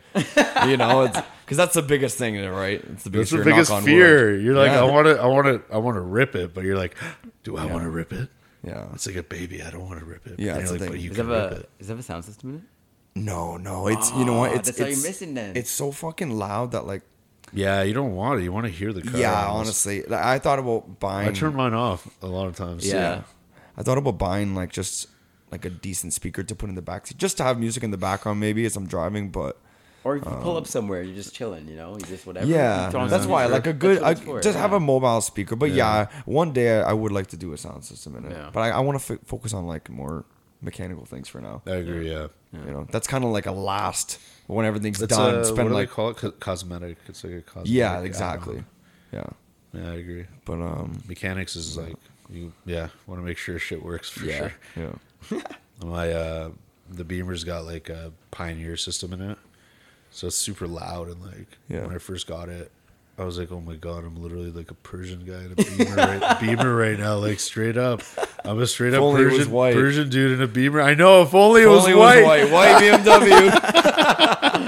My mom's got a white BMW. Oh, there you go, bro. I was I can't get in. Yeah. Oh, yeah, right? What's the theme, right? What's the theme of this place you're sitting in right now? I don't know, Ludo. What do you think? That's funny. Dog. Yeah. Oh, my gosh. All the way to the dog. Seriously, yeah. So what are you guys up to? What's your May Lake? What do you guys got planned for the show? We have some good guests lined up. We're actually really excited about, to be honest. Like, you know, sometimes you find yourself in that position, especially now we're in the newer side of things where you're like, gosh, I don't know what we're going to have on. I don't know. Yeah. You know, but the weather's nice now. Starting to pick up some steam. More people are like interested in coming on. Like you've been interested in coming on. Yeah. Like, it's great. What you guys are doing. Yeah. We love it. Like we love when people show interest in it because you know what? Like everybody's got something to say and it's cool to just kind of share a little bit of everybody, you know? Right. Everything and anything, you know? Well, you guys make it very comfortable here. It's a very nice energy. So you guys are... Man, we appreciate it. Great guys. You guys are doing your stuff, obviously, very with a lot of care. Like you guys, you know, it's like it's not just like, oh, we'll try this. Like you guys care. You want to do it. Yeah, I like what you're doing. Yeah. It's about the podcast. About the, you know, it's about talking and sharing. You know, it's like you with the music. It's about the music. Like true. Keep it organic, and it's everything is simple after that. You know what I mean? Yeah, that's how it is. Very true. And that's the thing about projects too. I mean, we were talking about it today. We've learned a lot about ourselves even. So we meet, you know, we've met some people, we've already known. You're having long conversations, right?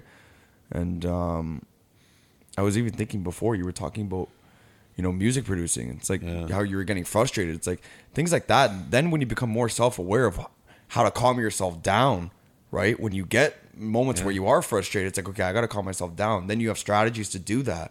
And it's like now you're like leveling up as a person. Now you're growing. Yeah. Right? You're maturing. I like how you said that, leveling up as a person. Yeah. I always see it like that too. Yeah. Because there was a point, like when I remember shout out to RuneScape. Yeah. I played RuneScape when I was younger. I played video games a lot. Yeah. I loved it. Then when I went to university, I didn't really see myself. Like I started kind of working out at the same time. Like I played rugby and I did sports, but I didn't understand, you know, like how to take care of myself in terms of getting stronger or getting, you know, more defined or losing weight. Like I didn't understand the sciences of it. Yeah. Like right. I would go work out and I'd be jacked and then I would stop and I'm like, yeah, I don't like. So then I started working out and I realized that, you know, like exercise in that sense was leveling up. I'm like, I could technically be sitting there and like playing a game. I passed these levels or like, let's say it's like an RPG and I'm like, my strength went up or some shit. Like bro, my strength went up right now. I'm in a gym. So you could apply that same idea to anything, right? It's like, literally. You guys like podcasting, that's a skill. Yeah. You could be level whatever now because you've done it. Like, you know what I mean? Like you leveling up that part. So I like how you say that, leveling up as a human, because I straight up look at everything like that. Yeah. Because if it's music, it's like I'm leveling up in music. You know, like I could I know that I want to make music. Like, let's say I was inspired by Deadmau5. I still am. He's very talented. Mm-hmm. I can't expect to make that level of music because this guy's already maxed out, like, that level. He's put in those years. Like, yeah, exactly. You know what I mean? Like, it's a grind. Like, you just got to grind. So it's the same thing. So, you know, it's kind of cool, too, but, like, the music and the podcast thing is, like, you kind of almost get, like, a time capsule, too. Yeah, so you can see your growth, that's so true, eh? Right? Wow. Well, think about it now. If you went on your computer and you searched up some files from, like, let's say 6 years ago and you heard the type of style you were into back then and what you know, the headspace you were in. And even just your skill set. So true. You know what I mean? Like, it's all like a memory imprint. Yeah. It's like an SD card. Yeah, literally. Well, it's fucking perfect. That's the thing. And then even in the future, now you can go back and listen to some of those files and you might get motivated from that. Bring something back, you know? Yeah, so true. It's your legacy. Fact. Yeah. Right. It's true. Right. Yeah. And you don't want to just have a whatever legacy. Exactly. You do it right. Yeah. Exactly. Fact. Even if it's a whatever, like, you did it. You tried it. Yeah. You figured out how to do it. You know what I mean? Because that's what it is. It comes from curiosity. Right. Oh, what? If you think about it, it's dead ass. Like when you're a kid, and you're like, how the hell did they like? You know what I mean? Like how do you just become like? For me, it was like, how do you make these noises that I'm hearing like from Deadmau5's albums? Yeah. Because I was like, I get how to make music. Like, you know, like I understand. Like I would be able to. I would listen to Led Zeppelin a lot, and there's this one song when the levee breaks. You know that song, the drum pattern? Yeah. How the hell did they do that? You know how, like, you figured it out, right? Obviously, everyone knew what they did was they put the friggin' mic way in the hallway outside the studio and recorded the echo of someone was walking in and heard the echo in the hallway of the drums, and it was like a... It was off. It was because of the echo. Yeah. Right. And he comes in, he's like, what the hell? Like, what was that? Play that again. He's like, what are you talking about? I've been doing this whole time. So they were like, okay, well, where were you? You know, so they went out in the hallway, put the microphone there. But like, bro, like so when I would hear stuff like that, I'd be like, what is that sound? How did they do that? Then I'd find out what they did back then, analog style. They're fucking around. Yeah. They were recording sounds. Yeah. But now, like when I started doing it, like when I first started getting into electronic music, I'm like, all you hear is like a, I'm like, how the fuck did they make that one? Yeah. Like, that's not an instrument. Yeah. It is though. I found out synthesizer. You got to just understand how it works, right? Right. So, yeah, I think funny. It's, yeah. Sorry. Motown is like a story like that, too. Really? So Motown, if you listen to like the, like, you know, the background singers and stuff, they always like have a reverb on them. Yeah. There was a back stairwell that if you had the singer standing at the bottom of it, like, in the Motown studio with the mic at the top, they got the reverb. No way. Reverb is born. That's it. That's insane. Isn't that crazy? A crazy way to discover it. I knew Motown did like a mad shit. Like they, like the Motown movement created like everything, almost a lot of things. But I don't know, like, I didn't know that. That's wild. I learned that when I was in school for radio. Yeah, and they talked to the history of reverb. And I was like, fuck, that's sick. Yeah, bro. Like, cause a lot of the sickest shit just comes from people trying random shit. Simple, random shit. Yeah. Yeah. That's the thing, too, about even now progressing into it as well, right? It's learning the history of things. Like now music, I mean, you know, when you hear those stories and those types of things, right? Now you can incorporate some strategies or... You know, just take a risk on your own, you know? Exactly, yeah. See what happens, right? Some things I'm sure are flukes. Like, it's just, it kind of just happens in the moment. Yeah. Right? Yeah. It's happened to me before in songs where I still can't, like, find out how it was made, but I'm like, I've re-recorded it. Yeah. Like, it's there. Like, you know what I mean? And just like you said, that, like, some of the best things are flukes. I don't know if that was, like, I can't even remember what it was, but it's happened to me so many times. Where I'm like, okay, where's that sound coming from? And I'm like, how did I make that? Let me try.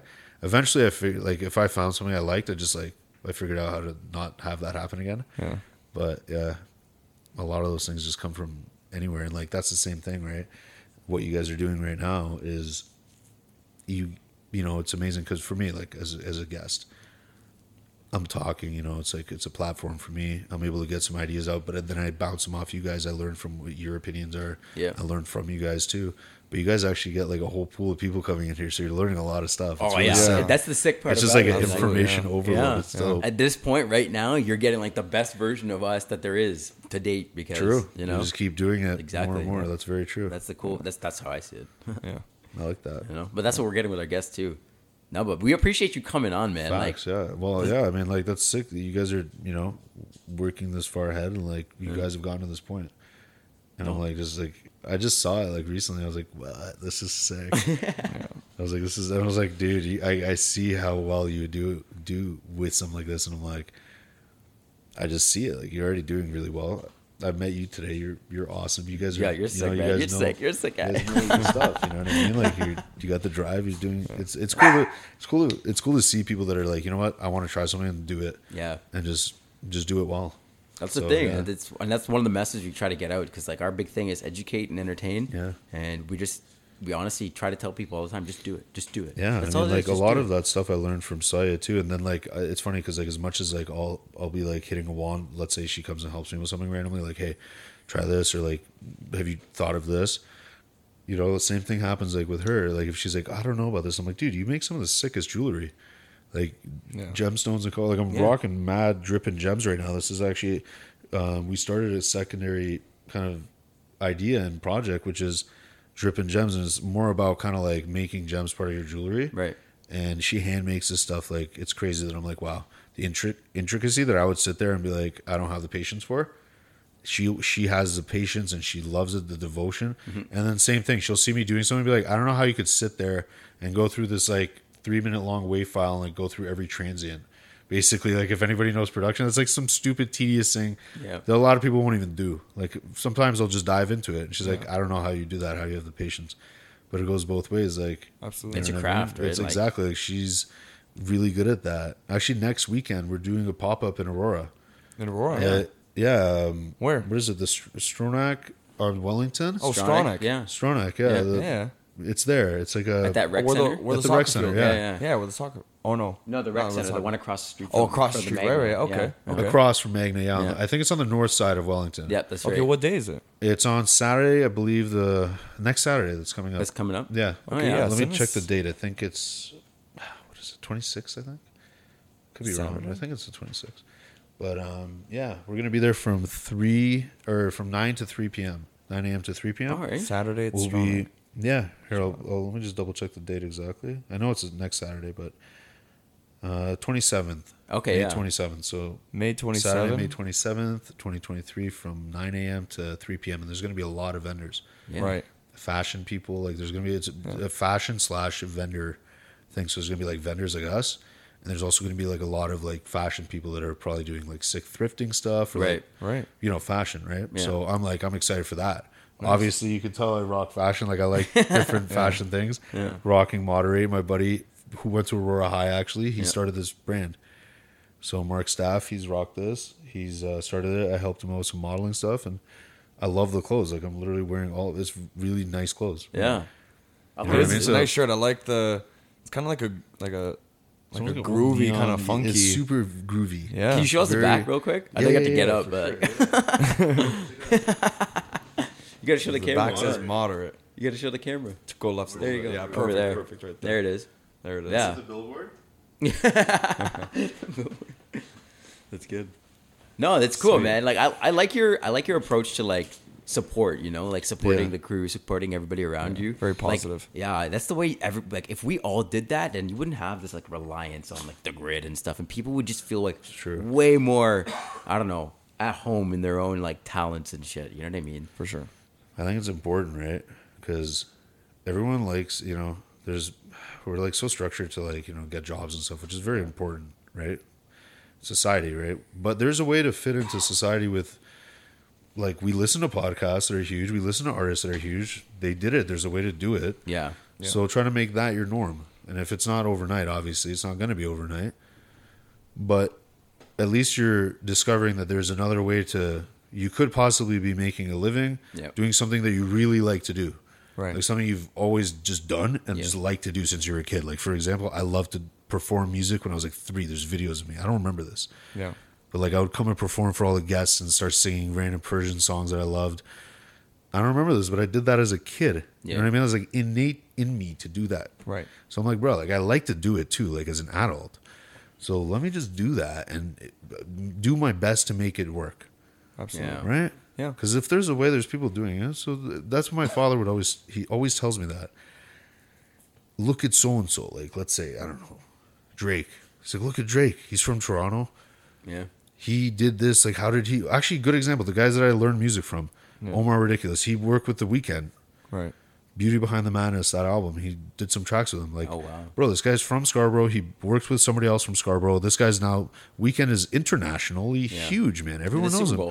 Super Bowl. Yeah, he paid for that himself to, like, he paid for that performance. Yeah. He actually paid all those dudes to come there. He set it up. He put money in it. Yeah. Why? Because he wanted to make something. Yeah. He had a vision, right? And it's, my dad would always say, hey, look at Weeknd. How did they do it? You think that somebody just gave him something? The guy went, and then everyone knows Weeknd's story now. Like, the guy would go, like, to random places, freestyle, where, whatever he could do to get that dream he wanted, right? Yeah. To be out. But he hustled, right? So there's a way. Yeah. You just got to find out. So, like, I realized, okay, look at people. How do they do it?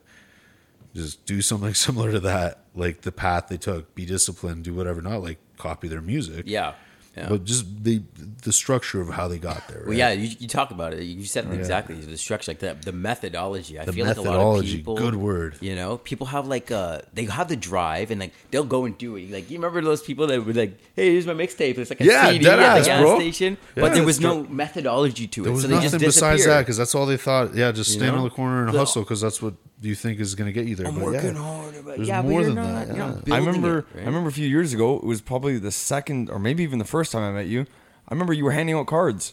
Yeah, dude. I remember you were handing out cards at what was it? It was Veld back then, or maybe something it was digital. Veld or it was probably Dreams Veld or something. Yeah, yeah. I brought a bunch of them. It was the first time I ever made business cards. I'm like, dude, I'm gonna freaking bring them and give them to everyone. I gave one to Tony Monaco, shout outs. It was my birthday. He's like, hey, shout outs, yo. She like put me on a story. I was like, this is the nicest guy I ever met.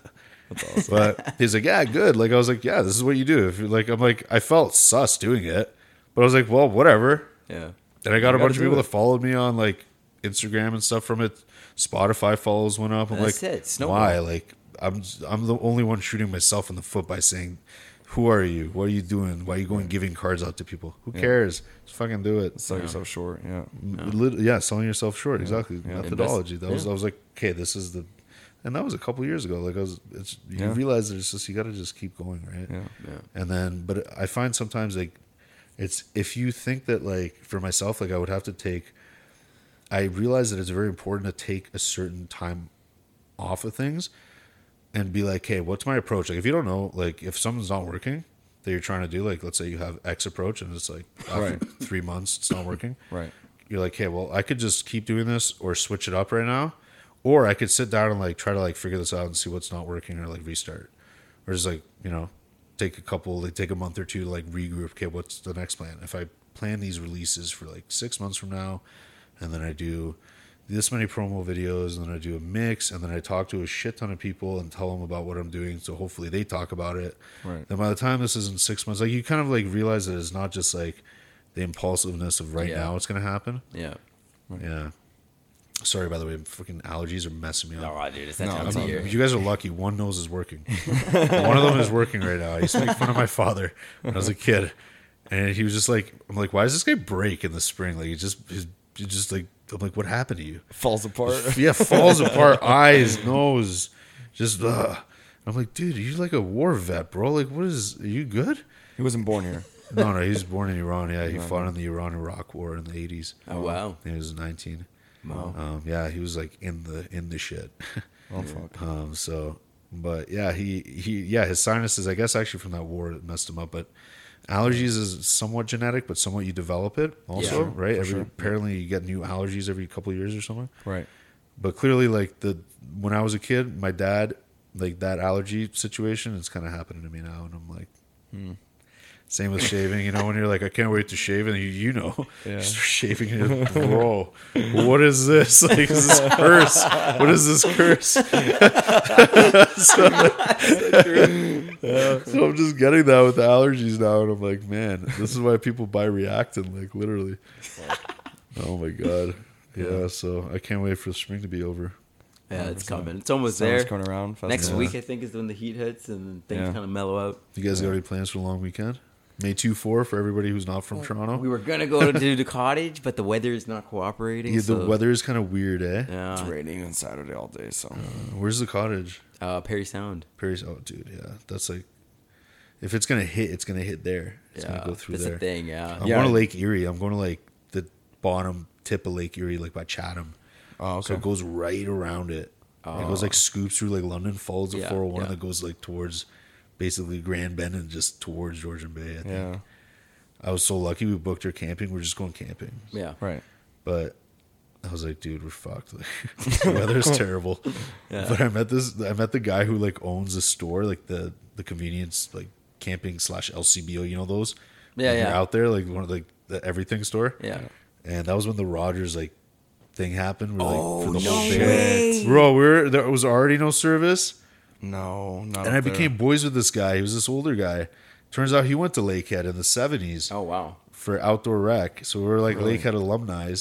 And I'm starting to shoot the shit with this guy. And that was before this happened. So I was like, you know what? I bet you he's got a phone. Let's go. So we went and like I became friends. He let me use his phone. Yeah. And then at the end, he makes his own beer, all this stuff. So we became really nice guys. So we're going back there. And I'm like, hey, bro, like this is a situation. You know, is there any roofed accommodations for like some families coming that might not want to attempt it? And he's like, yeah, he gave me all these, hey, I remember you, yeah, like alumni, I got you alumni this, discounts. I'm like, bro, this guy's a G. But he's like, wow. He's lived there and he's been this spot for like, I don't know, 30 years. Wow. So he's like, bro, like he told us last time too, because there was a bunch of power outages, I guess, because of the weather. Yeah. But it literally dodged us and like went around this like tiny point that we were on. Oh, shit. Like this not like maybe like 10 square kilometers of like land. Yeah. Just like went around it.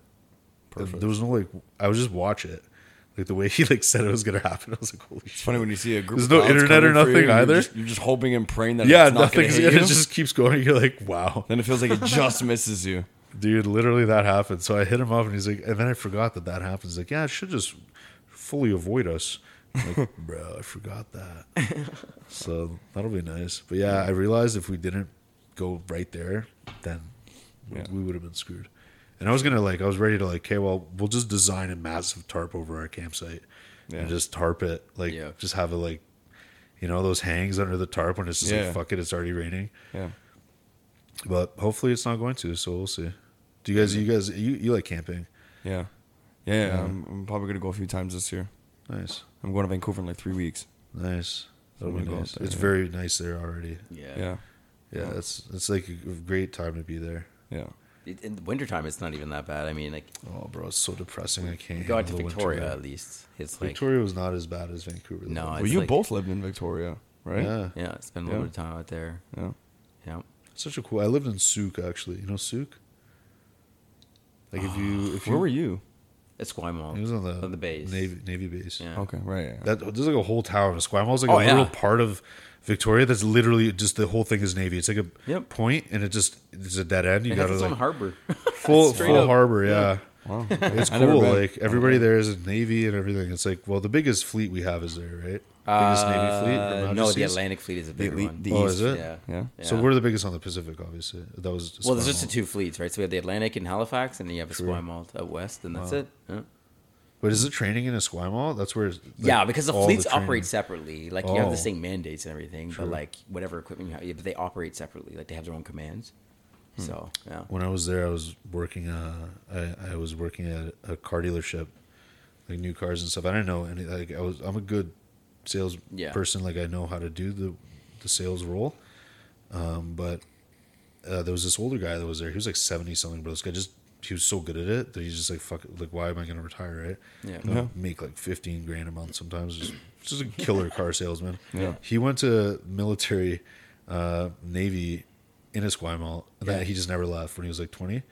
Yeah, that's why. So like a lot of people went there, bro, and he tells the stories he tells me. He's like, I would drink 24 beers on the ship, and then we would have 24 more the next day. And I'm like, bro, this guy is like a unit. Yeah. Like, what the hell? Yeah, like I bet it's not like that anymore. But like, it's definitely dialed down. I mean, like there, you can't. We're not allowed to drink on ship anymore, right? Yeah. So that was a thing. Is that a thing? That was a thing. Wow. Yeah. So that's so cool. Sense. But when you're alongside and you're on shore and stuff, and you go into Victoria. Like, how many of the guys that were like, fuck you, let's go. They're all Navy, you know? They got the weekend off. They're having a great time. Yeah, they're great guys, too. Navy dudes is fun. Sure. From all over the country. It's crazy. Yeah, exactly. And they're all, like, super nice, down to have a good time, and just, like, Yeah, exactly. Very vibe people, like, to have, when like, to meet when you're out. Like, I would meet Navy people. Yeah. Very nice. And you got, like you said, from all over Canada. So, like, the odd Quebecers, I'll talk to them in French. They're so happy. They're the best sometime, huh? There is, you know, they say number one, but for a reason, you know? Yeah. No, I love, my favorite kind of sailor is the prairie guy, the guy from Saskatchewan. Oh, damn. You know, can watch his dog run away for 4 days. No body of water near. That's crazy. And he's I joined the Navy. I wanted to get out and see the world. You're like, this is crazy. Oh, yeah. So it's like this like freaking 6'5" ginger dude. Oh, you know? Dude, yeah. Those farm boys are big out there. Big boys. Yeah. That's wild. I imagine just like growing up where there's no water and then just all you see is water. Yeah. And mountains. When you go from the prairies. Mountains are pretty wild. You ever gone across the country? Like, or do you always fly? I've only gone as far as Thunder Bay. Thunder Bay, eh? But which is almost like half of it, because it's like after that is almost like it's not that much left. It's a good amount. It's a lot. Yeah, it's 2 days to do Ontario from here. Yeah, well, I've done it in 1 day, but it's not fun. From like the bottom to Kenora, like at the top. Oh, not to Kenora. Oh no, Thunder Bay. Yeah, you could smash Thunder Bay in a day if you really dedicate yourself. But all the way across Ontario, it'll take you 2 full days. Kenora is like literally on the Manitoba border. Oh yeah. I wanted to go up there. I know a lot of my friends have gone. I have friends who live there. They're from there. Yeah. Yeah. It's got bass fishing. I didn't spend enough time fishing. I'd love to go see it because I'm a dude. They have like this literally massive muskie that's like in their town. It's called Husky the Muskie. Oh shit! There's like a giant statue of a muskie. It's like it's so jokes. Usually it's like a bird or something, but it's like a muskie, like a massive muskie, like downtown 60 inches. Canoe, like the one in downtown Toronto, like that, but maybe not that big, but just a huge muskie. Yeah. And that's people awesome. Fly in there to do that stuff. That was a cool place to go to school. I learned a lot out there. Yeah, man, for sure. Like about like just everything. Yeah. We've our buddy. Rough place, but sick place. He lived up there for a bit, and he's actually up there now. He works up there now. Yeah. Wow. Yeah, so he'll come back periodically and stuff, and dude, the summers. You know the coolest part. One of the coolest parts about Thunder Bay. There's a lot of cool things, but if you get out there, like in terms of where you are geographically. If you go to like due south of like Thunder Bay, you're in Minnesota. Yeah. But it's an hour behind, right? It's Central Time. Right. but in Thunder Bay, it's still Eastern Standard Time for some fucking reason. So it's like like end of June on the summer solstice, it gets to like it's like the sun will actually dusk is at around 11 something p.m. Holy shit! So it's like the days are super crazy long. That's awesome. But it still has night. You know what I mean? Yeah. So there's like northern lights. You get those crazy long days. I remember like I tripped out because I spent a bit of a summer there one time. And I was like, dude, like I would like be doing shit. Like, you know, when it's like 8 o'clock, it's still sunny. You get all fired up or it's like almost 9. Yeah. You're like, oh, wow, I didn't realize it's almost 9. Over there, it's like you don't realize, oh, shit, it's almost 11:30. Like, what? Like, you're just like out still. That's a dumb, trippy feeling. It was very trippy, dude. Because if you FaceTime someone and they're like in Toronto, it's the same time and it's like super dark and you still have like full sun. Yeah. Yeah, that's crazy. So you've gone to bed with like the blazing sun up. Still. Not blazing, but it's like there. It's not like it's not there. It's like down there, but yeah, it's not like it's not down yet. That's a weird. Like it's like 10 o'clock, and you're like, all right, like I'll go to bed now. Like there's that town in Europe that the sun doesn't set for like weeks, right? Yeah, like, you go far enough in Canada, and they have like a full on like what is it? Like, almost 6 months of the year. The sun just never sets. That's true. Imagine. That would drive me crazy. That would be nuts. Yeah. Wow. What would you guys do if you wanted to do any kind of, like, in Canada, if you would choose to do anything wild? Like, do you have any things that you want to do in Canada? I want to do portaging. You haven't done portaging? I haven't done portaging. Bro, I've done that. That's fun. Yeah. It's funny because it'll test you. It's fun. Yeah. It's a fun test. Yeah. Actually, you'd be fine, man. Yeah, former military. Yeah, like. But I've heard though. I've heard stories like you go into it and you'll lose like easy 10 pounds just because 100%. You know, like. Yeah. But that's the best part, and also you forget about people and like just society. Yeah. Like you get to like reset, it's almost like recalibrate to like.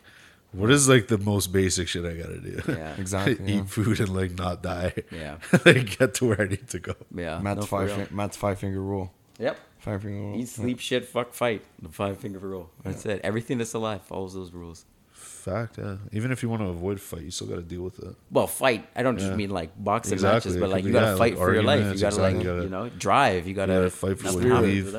Yeah. Facts. Absolutely. That's a good one. Yeah. It's in my book. It's got a book. Tell us, when's that coming out? Oh, no, it's been out. Yeah. It's a memoir. It's no one needs to read it. I did it more as a time capsule thing. Like, I You actually made one? That's sick. What the hell? That's amazing. I just wrote one. It's not published through like a publisher. It's just like, you know, my own private print. Good for you. Because like, I always wanted to write something, but I've never like written. Yeah. That's sick. Hardest thing to do is starting. The hardest thing to do is start. Wow. And I just did it. It's like my internal monologue. So I literally just sat down, planned out what I wanted to say. It's almost like you're talking to, like, in your head. And that's it. Just you're typing? But instead you're typing. Wow. Yeah. And I did it in, I panned it out in 6 months. I did it. That's good. I find that, like, a lot of people won't think 6 months ahead. Yeah. So that's, like, that's discipline right there. You know that it's going to take you that long and you don't give up. Well, I didn't really know how long I was going to take me. I didn't plan to, like, do it in 6 months. It just so happened I got to 6 months and I was like, that's everything I want to say. Do you feel like it was kind of like you started it just to, like, write out the thoughts you had and then you realized that, like, what you're writing is not only just helping you, but like it could be actually something? No, I always want, like, I went into it in a time capsule mindset. Yeah, I went into it like I wanted to get to a point where I was like, you know, 50, 60, if I have kids that are at that age now and whatever, yeah, it's like going through something and I don't remember what it was like to, and I'm an asshole, I've got this thing that's true. You know, gonna put into perspective a little bit. It's pretty awesome when you do it. Yeah, really you just have to do it, is all it is. I was 25 when I did it at the time, so it's been a couple of years, but it's awesome. Got a hard copy. Yeah, maybe I'll write another one at 50. You know, we'll see. You should every 10 years, every quarterly. You know, yeah, quarterly, 50, 75. There you go. Got my quarterly report ready. Go to the index. Awesome. We've got some graphs. Hardest thing to do is start. Like you said, sometimes you know, if you know have that time where you know, oh, you should be in the studio, but you're not. Fucking just type your story away, man. Sure, that's a very good point. You know, absolutely. I think I would spend like an hour a night. Sometimes half an hour. That's a lot. That's good. Even 20 minutes. That's a lot of dedication. You know, you just write your thoughts for the day. That's kind of how I started thinking about shit, man. It's like, even 20 minutes, like, just, like, think of, like, that little, like, a smaller time, unit of time or whatever, like, picture of time. Like, for example, I've been starting, like, trail running. Yeah. And just running. And I'm like, the hardest part was, like, just go running. Mm-hmm. You know what I mean? Like, if I do it with rugby, like, at least I got, like, people chirping me with me or my boys. Or I'm talking about something, like I have people, we're training, getting your ass kicked, you know what I mean? But you're with people, so like when it's just yourself, it's so much harder, right? So I started doing trail running and shit. I'm like, hey, well, fuck it. Just get out of the house and as soon as just go. Mm-hmm. Stretch and go. That's it, man. And I do it. And it's like, so same thing, yeah. Yeah, you just feel, and after you did something, you know? Feel sick, yeah. If you push yourself especially. Yeah. It's the same thing. Then you got to get into that. You got to reward yourself too. For sure. I read I've been listening to Jordan Peterson's book, The 12 Rules of Life. I finished it. It's good. He's really smart. We're on Audible. You listen to it? On Audible, yeah. Audible, he actually does the narration, so it's sick. You get to hear it. I love that. Yeah. I like when the author speaks. It's really good because it's him too. Perfect. So I've listened to it, and then you can listen to it on speed and a half because you've already processed it mainly. Right. So then you could, like, it's sick to just have. Yeah. But one of the things he says is to reward yourself, even if you did something like, you're like, I'm going to wash the dishes, for example. And then you wash the dishes. It's like, okay, well, if you wanted something, then go fucking do it. Like, go watch an episode or some shit or whatever the hell you like to do. Go have a beer. Mm-hmm. But if you do something positive that you don't usually do, you should reward yourself even in the slightest bit. Yeah. It makes it a habit. It makes it a habit. That's the thing. True. You're just associating it. Or else it's just like a fluke, like a one day I pumped out 20 pages. Yeah. Okay, well, that was... Then you don't do it again. But it's your reward system. Yeah, how do I reward myself? I don't even know. I just listen to... Like, I'll listen to something funnier. Like, I'll forget that... Like, I'll finish the running or whatever, and I'll be like, hey, sick, and I'll put on a podcast or something. Yeah. Then I'll start doing other things that I have to do, like, whatever it is. Yeah. You know what I mean? But it's like... Because that one... Yeah, that one reward leads to, okay, you got rewarded, next task. Right. Right? Yeah. So, yeah, that's kind of how I'm thinking of the next even few months. I'm like... Well, with your projects, too. You know what I did with the book, at least, and this kind of probably why I got it done in 6 months, was when I would go and I had those 20-minute sessions where I wasn't really into it all the way, I would write out, okay, a paragraph under, like, this topic. Just like a quick paragraph, but with things I want to expand on. And then now, when I'm in the mood and I got time... It's like a blueprint. Boom. And just when you can read over your thoughts, you'd be like, I got so much I can expand on. Dude, boom. Crazy one you said that. One paragraph turns into like a whole chapter, just like that. Wow. In one sitting. And you'll spend like an hour or 2 hours on it, and you're like, fuck yeah, you know? That's how I make songs, man. That's how I write songs, actually. That's the way to do it. So I go into like a project if I have like an idea, and like, let's say I hear a song, I'll use that as a reference. And then I'll just, like, because I know, like, I'll start with an arrangement. I know that the arrangement's got to be, let's say, this many bars of this, this many bars of this. So I'll just kind of, like, dust out the track. And then I'll focus on the shit that I was like, this is the thing that made me want to start the track, like the melody or whatever the fuck, like percussion, like pattern or whatever it is. It's stuck in my head. I'll do that. And then I'll be like, hey, if I can keep going, I will. But like, if I can't, I'll be like, hey, dude, you got the idea. I'll just make it like, if you come back and you look at this, you know where to go. You know what I mean? So I'm like, just use whatever I got and just make a shit track. But as long as it's like 3 minutes or something, like it's like a 3 minute, like a properly, then if I have to double things, then I make it a 7 minute extended mix, but it's already set at like a structure that it should be. Then I can go in and sprinkle things and re-listen. So same thing. Yeah, that's so true. Even if it's 20 minutes, like I'll do that in music. It's the foundation, right? Yeah, it's easy to build on. I could try that now with writing. Yeah, it makes the world of a difference because then it goes from this big daunting thing to like... Yeah, and you're like, it wasn't that scary. It wasn't. And then you get to the end of it and you're like, holy fuck, I wrote a shit ton. And when I did the fucking word count thing, I was like, what was it? That's pretty sick, It was like 89,000 words. Dude, that's wild. And what is the most I did? How the fuck? But mine was for school. Like, there was no choice involved. Oh, like, yeah, I know. That's and then cool that was like, thank God I hit 1,000. Wow, but 89,000, yeah. Just kind of like one day you got like 40,000. It took me like a year, and it was like with 3 people. It was like a project. Yeah, like that's wild. It's probably therapeutic as well, right? It is. You're releasing a lot of thoughts, you know, internal thoughts, and organizing them in your own head too. Right? So maybe not even something you thought of. Yeah, sure. Literally, but it comes out when you write because it's a different medium. Right. Mm-hmm. Yeah. You know, that's why a lot of people are getting into like journaling and things these days, right? Yeah. You know, every day writing down, you know, a few lines of whatever, because I know there's guided journals that are kind of laid out for you, right? Yeah. But it's pretty big these days, and I've done it as well. It's therapeutic. It helps me kind of clear my head whenever I'm overwhelmed. Throw those thoughts on a piece of paper, and you know, it's kind of like the stress is leaving your mind. Now it's on the paper. Yeah. You can look at it, analyze it in a different perspective. And, exactly. It's almost like you have like data now to use. Yeah. You know what I mean? I find it like that because I've done research for my undergrad. Like, you know what I mean? It's like. You have like a, like you said, time capsule, but like a reference point. Cause like, I'll go back and like, bro, like, so what the fuck was I doing last week that I like, or maybe I forgot about something like last week, and I'll just read through something and like, it'll jog your memory. Yeah. So that's also, I guess, a huge benefit. Yeah. I haven't really started doing it as much besides I've done it for exercise to record. Like, cause I did kin. I was like, okay, well, how can I really get better? Like when I was working out. Mm-hmm. So like, okay, you plateau. What do you do? Cause this is what you do to get out of the plateaus, but you have to journal it so you can make sure you're getting better or whatever. Right. So I've done it in those senses, but I've never done it in like a, you know, like project wise. But it's smart. Cause you could have a journal for anything. Yeah. Really. It's true. Yeah. It's true. Yeah. It's like how, like you could do one for the car. Like I'm going to make one for the Beamer. Yeah. Like, hey, this is what I want to do to it. Where am I now? Yeah. And I swear to God, it's so much better with a pen and paper. Oh, because my ass loses these friggin' like notes I make all the time, bro. But if it's like I know this red one that's in the Beamer is for the Beamer, like I can open it with a date. Oh, I wonder if it's because we came from handwriting. That ass, I think it is, bro. But now let's say the next generation. Maybe the handwriting won't affect them like it affects us, right? Because now they're used to computers typing, phone typing, right? So because if that's like, you know, standard. But I wonder if that's kind of like our. It's gonna die with us. We're like the 100% last writing generation that's ever gonna live. That's just a crazy thing to think about. It is. You know, like it is. No, I think there'll be a counterculture of people being like, bro, why do we do it like this? They used to do it that way. Yeah. Right? But they're almost going to be like calligraphy now. This is like us right now talking about cars, right? New cars, like they made it so much better. Yeah, calligraphy, true. Yeah. But like, it's like, we're like, hey, well, mechanically that made sense too. So like, you know, I'm going to go with that. I think there'll be a lot of people that in the newer generation, like my dad is remarried. So I have a little brother, a little sister. Yeah. My little brother, Adon, is 7. My little sister, Anusha, is 5. And like they go to school, so you get like I hear them whenever I see them, and it's like, what are they doing or whatever. Right. And it's like interesting because I see I was fearful because it's like, you know, the kids with the iPads, it's like all they got. Yeah. So these kids are like that, but they also don't like they have that like in moderation, and then they like to play, let's say, basketball or do gymnastics. Yeah. Or like they'll like to draw. Like my stepmom will make sure that like they do drawing, like they do their drawing time, they do their this time, their that time. And then it's like it makes like it kind of like gives kids a bit of everything, and I think that's still happening in schools. Yeah. But it's just like because we started with something that is currently not here. Like we started with a pen and paper, right? Yep.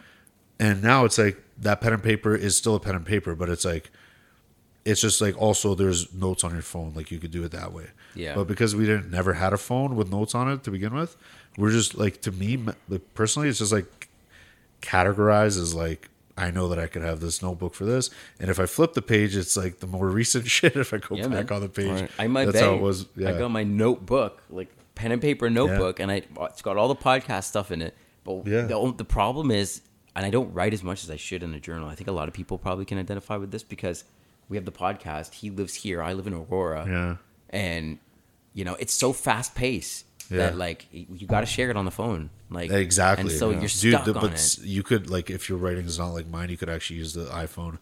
Like you take a photo with the text or whatever, and it could like copy paste it. Yeah, that's pretty sick. That's true. It's super sick. I should get. I realized I'm doing that. I'm like looking at something I wrote. I'm like, wait a minute.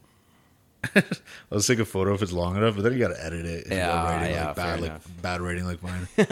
Whatever still, makes things easier. Still right useful, now. It does make certain times. But that's the thing, is that it's just the speed of it that kind of demands you to like. But you're right though, like there's studies that support it. They say blue ink. They say handwriting and using blue ink. I prefer blue ink. I don't know why. Because I like black ink more though. Yeah, but like I never took that in until you said it. The blue ink. I've always been like black ink is standard. Yeah, yeah, that's what it is. But it's like blue ink is also standard, like.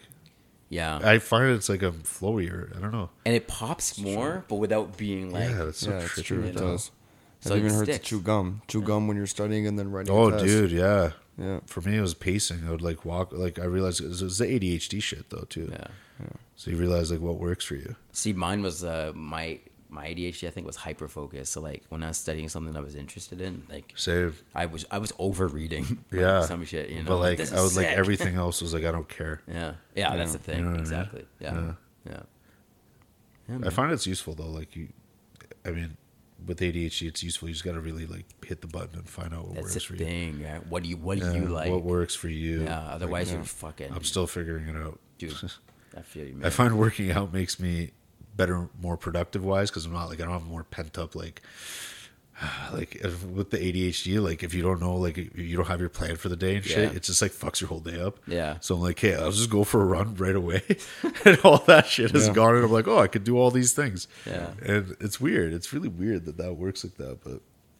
My job now, I have to get up pretty early, so I'm just like, you know what? Instead of just getting up like the half an hour early to just get ready and go, get up like a full hour. Yeah, you have way more time. Oh my god! Oh, dude, I love it, dude. I wake up now at like 6, and it's not even by choice. It's just because I ingrained it in my head. Yeah, and your brain is like the brain fog is gone. Yeah. Well, also the world is not awake. Yeah, that's you have a few hours before like people are up, and you're like, hey, Instagram and like news and like cars and people are doing things. You fall back in the like day to day mindset. Yeah, but you get like a good amount of clarity before that shit starts. I wake up a little earlier. Mornings are a beautiful thing. Yeah. They really are. I remember even when I was really young, I used to, like all of us, play a lot of video games. Yeah. I used to wake up early to play video games, I don't know, 6:30, 7 o'clock. Before your parents were even up to know how many hours you clocked in. Yeah. And it's like the most peaceful serenity that you will find. Yeah. Honest to God, in the morning, sun's rising. Yeah. Which that releases serotonin in itself, and the air's fresh. Like it hits crisp. Different in the morning. It does hit crisp. Bro. Yeah. It's still like that. From the overnight when it's cool, doing it cool, the sun's rising, like hugging you, a little bit of goosebumps, birds chirping, I find if you go on like nice, like a good trail or something, you'll see some animals that you usually don't see too. Yeah. You'll always get like a cool encounter. That's with what some scares shit. Me though. I'm a small guy. I don't want to run into a coyote because but you know your shit. I put my hands up and go, you scare them away. That's about it. Like a Luna, I was like, what the fuck? It scared you. Yep. Oh man, dude, I was like right by my house there's a tiny trail. It's like in Richmond Hill, there's houses all over it. And all winter I'm like, dude, there's gotta be like, I saw deer tracks, I'm like there's no way. You know, but then like 2 weeks ago I was walking Kishmish and I heard something and he looked and I was like, what is it? And I look and I see a fucking turkey in someone's backyard. It's the best, bro. Like turkeys, when you see them, and they're so like confusing because they're confused too. It's like, what the fuck are you doing here? You're like, what are you doing here? And I've never seen one like try to fly this hard. It jumped up, got on the fucking railing, and then it just started giving her through the bush, bro. I swear it crashed into like a bunch of branches and just went down on the other end of the trail. And the rest of the walk was my dog became a hunting dog, dead ass. Zero training before this. He just Like his inner German short hair pointer is one of the breeds that was used to make a Doberman. Yeah. Fully came out. He was like, just, I was like, he's a pointer right now. Like he's pointing so hard. But it's funny. Like Turkey, saw that at like 6:30, something like that. It was still asleep, I think, because they either sleep in trees or they just sleep. It seems to be a running theme. You're like the third guest that's come on with a funny turkey story. Oh my god, they're so jokes. That. Same spot I saw friggin' possum. It scared me. Oh, possums are freaky. Ugly. Fucked up, yeah. My dog went out to just pick a fight with a possum a couple weeks ago. I was fucking terrified for my life. I didn't know what to do. I was like, do they have rabies? They have involuntary that they'll fall. If they don't, then they have rabies. Yeah, apparently if they get, my brother told me after the fact, because like I'm trying to get my dog, and my dog's like teeth look like aliens. Terrier. Straight up. Yeah, they're freaky. They are fucked up. So scary. He said if they get back into a corner, they get vicious. And right, my dog had this thing back into a corner. Yeah. I'm like, fuck. Makes sense. Yeah. Possums. But I think it's a good time to end, though. Yeah, we covered quite a bit. Yeah. I know. You run into steam a little bit. Well, speaking about early mornings, it hits you at night, but in a good way. Yeah. You know? Yeah.